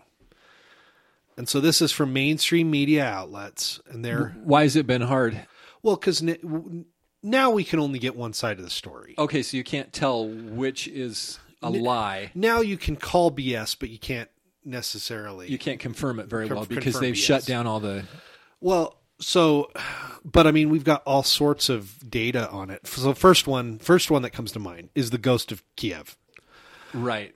and so Clearly made up, clearly made up. So, the ghost of Kiev, documented after the fact that it was made up. yeah, documented F. But to anybody who knows anything about aviation combat, silly, silly. So they're telling us that on the first day of the conflict, the lone Ukrainian pilot in a MiG twenty nine shot down six Russian airplanes. Right. I thought it was like 60. Oh, it got to be forty. 40? Yeah, before they before they said it wasn't true. Okay, he got up to 40. 40. but like the last US ace, combat ace was in the Vietnam War. okay. And since then, we've had maybe just a handful of pilots that have even scored one kill. Right. Yeah, and it's, it's very rare to have an air to air, to air kill. Right, because we usually get in there with those stealth fighters and shut everything down Yeah. before anybody can do anything. Well, and also, like, people give these missiles so much credit, right? They're like, okay, how many missiles does the plane carry? Carries eight, can shoot down eight airplanes. well, maybe it can shoot down eight. Okay. What is it? We shooting down eight Cessnas? Well, and I plu- bet you plus that if all of you- our conflicts have been peop against people like the uh, Iraqis who didn't spend any time training. I bet you that if you had eight remotely piloted Cessnas and you had an airplane with eight air to air missiles on it, I bet you that there's a good period of the time where we repeat this test where it doesn't shoot down all eight. You could avoid it. Well, or I bet you that some of the missiles are like, there's something broken. Oh, they're duds. yeah, like, That's a lot of complicated technology yeah. Like, for everything to go right. so, so, like, yeah, sometimes missiles just go stupid, right? I wouldn't know. Well, so so we look at this conflict and there okay so the ghost of kiev when that first comes out i'm like baloney i said something else though sure, sure. And there were a lot of there were a lot of people um, in the West who were calling BS on that one too, and it can't come and they got kicked off of Twitter. and it ca- becomes clear later that it's true. Oh, well, we the ghost of Kiev is every Russian avi or every Ukrainian aviator. It's a metaphor. it's a metaphor for how we feel about their airplanes. So, uh, yeah, it, it it's just Give us some other examples of the propaganda. the Snake Island heroes of Snake Island. I don't know anything about that. So one. they're in in the there's Snake Island. It's in the Black Sea, and uh, apparently, like the are there a Russian- lot of snakes on it? I don't know. Okay. apparently it's a strategic point for for the for some point of this conflict and uh, Okay. allegedly like the russians were there and they were on their loudspeaker or radio or something yelling at the the ukrainians that that surrender and the ukrainians are like we'll die first like this whole 300 moment right molan labe right Okay. and then they're like, and the Russians just merciless, mercilessly shelled them, and Oh, they yeah. really all surrendered. okay. So they all surrendered. There was no 300 moment. And they and apparently the Russians let him go. they sent 'em home, They didn't sent them they? home, and then they said they were shelled. Yeah. they were mercilessly They didn't shelled. surrender and gave up their arms and Oh, were wow. let go. So this is the type of thing you've been looking for. That now there's just not a lot of information coming out of the east to to contradict Uh, some of these. Silly another things. one, and I'll give the French credit for clearing this up. There was a video of a tracked armored vehicle. It's like a mobile SAM unit, right? Surface to air missile unit. And it's driving down this street and it runs over a car. Like the car's driving. Oh, okay. and this it looks like it looks like the driver just ru- like just is like "Oh, I'm getting this guy and just runs it over. It's an occupied motor vehicle. Mm-hmm. Well, the French guys are like these French reporters are like, look, we went to Google Maps and we've identified the street and it- this is like like on the first day of the invasion. They're like, Mm-hmm. look, this is a street in Kiev. Mm-hmm. And this Oh, is so it was the Ukrainians. yeah, it was the Ukrainian military. It was a traffic accident. Okay. Guess what kind of vehicles are hard to look out and see out of? Yeah. tracked armored vehicles. The guy Yeah. probably didn't even see this car. Oh, that's too a tr- bad. the guy, s- the g- occupant of the vehicle, survived. Oh, that's good. that's awesome. And He it was it later conscripted to fight against the Russians. didn't look like he was too worse for wear either. Good. But the Russia, the the there we're being told, oh yeah, the Russians mercilessly targeting civilians. Yeah. We need to put on our real people hats here. There are real people involved. These are not the crazy Russians that they're being painted as. And they, by the way, did not try to steal the 2016 election. No, Someone tried to steal an election. yeah, That's pretty obvious. A topic for another time. Well, any parting words, Officer Dave, before we uh, sign off here? We've been going for two hours, 20 minutes. I think it's been a good podcast. I think it's been interesting. I hope that uh, our listeners out there have enjoyed this. If you'll, if you have not enjoyed it, please comment. And if you have enjoyed it, please comment. And if you're somewhere in between, please comment. But don't have the chat bot comment for you unless you're TBM. And if you're TBM and you're having the chat bot comment, please keep it to a bare minimum that we don't have to read too much from the con- from the chat bot. Anyway, any last thoughts, Dave? um, Do you do you want to be on the podcast again in the future? sure. I hear my last thoughts. What do you want to talk about? There are a few things that adults shouldn't believe in. Okay. Santa Claus, Okay. the Easter Bunny, Okay. the Tooth Fairy, and any mainstream media. Okay. So C- CNN, CNN, Fox, MSNBC, MSNBC, Fox, Yeah. uh, ABC. Anyway, those they are incredibly dangerous to our democracy, of course. You know what? When he says that, he's not lying, because when when they say our democracy, they mean the elite. sure. They, we vote amongst ourselves. The little people don't vote. Sure, sure.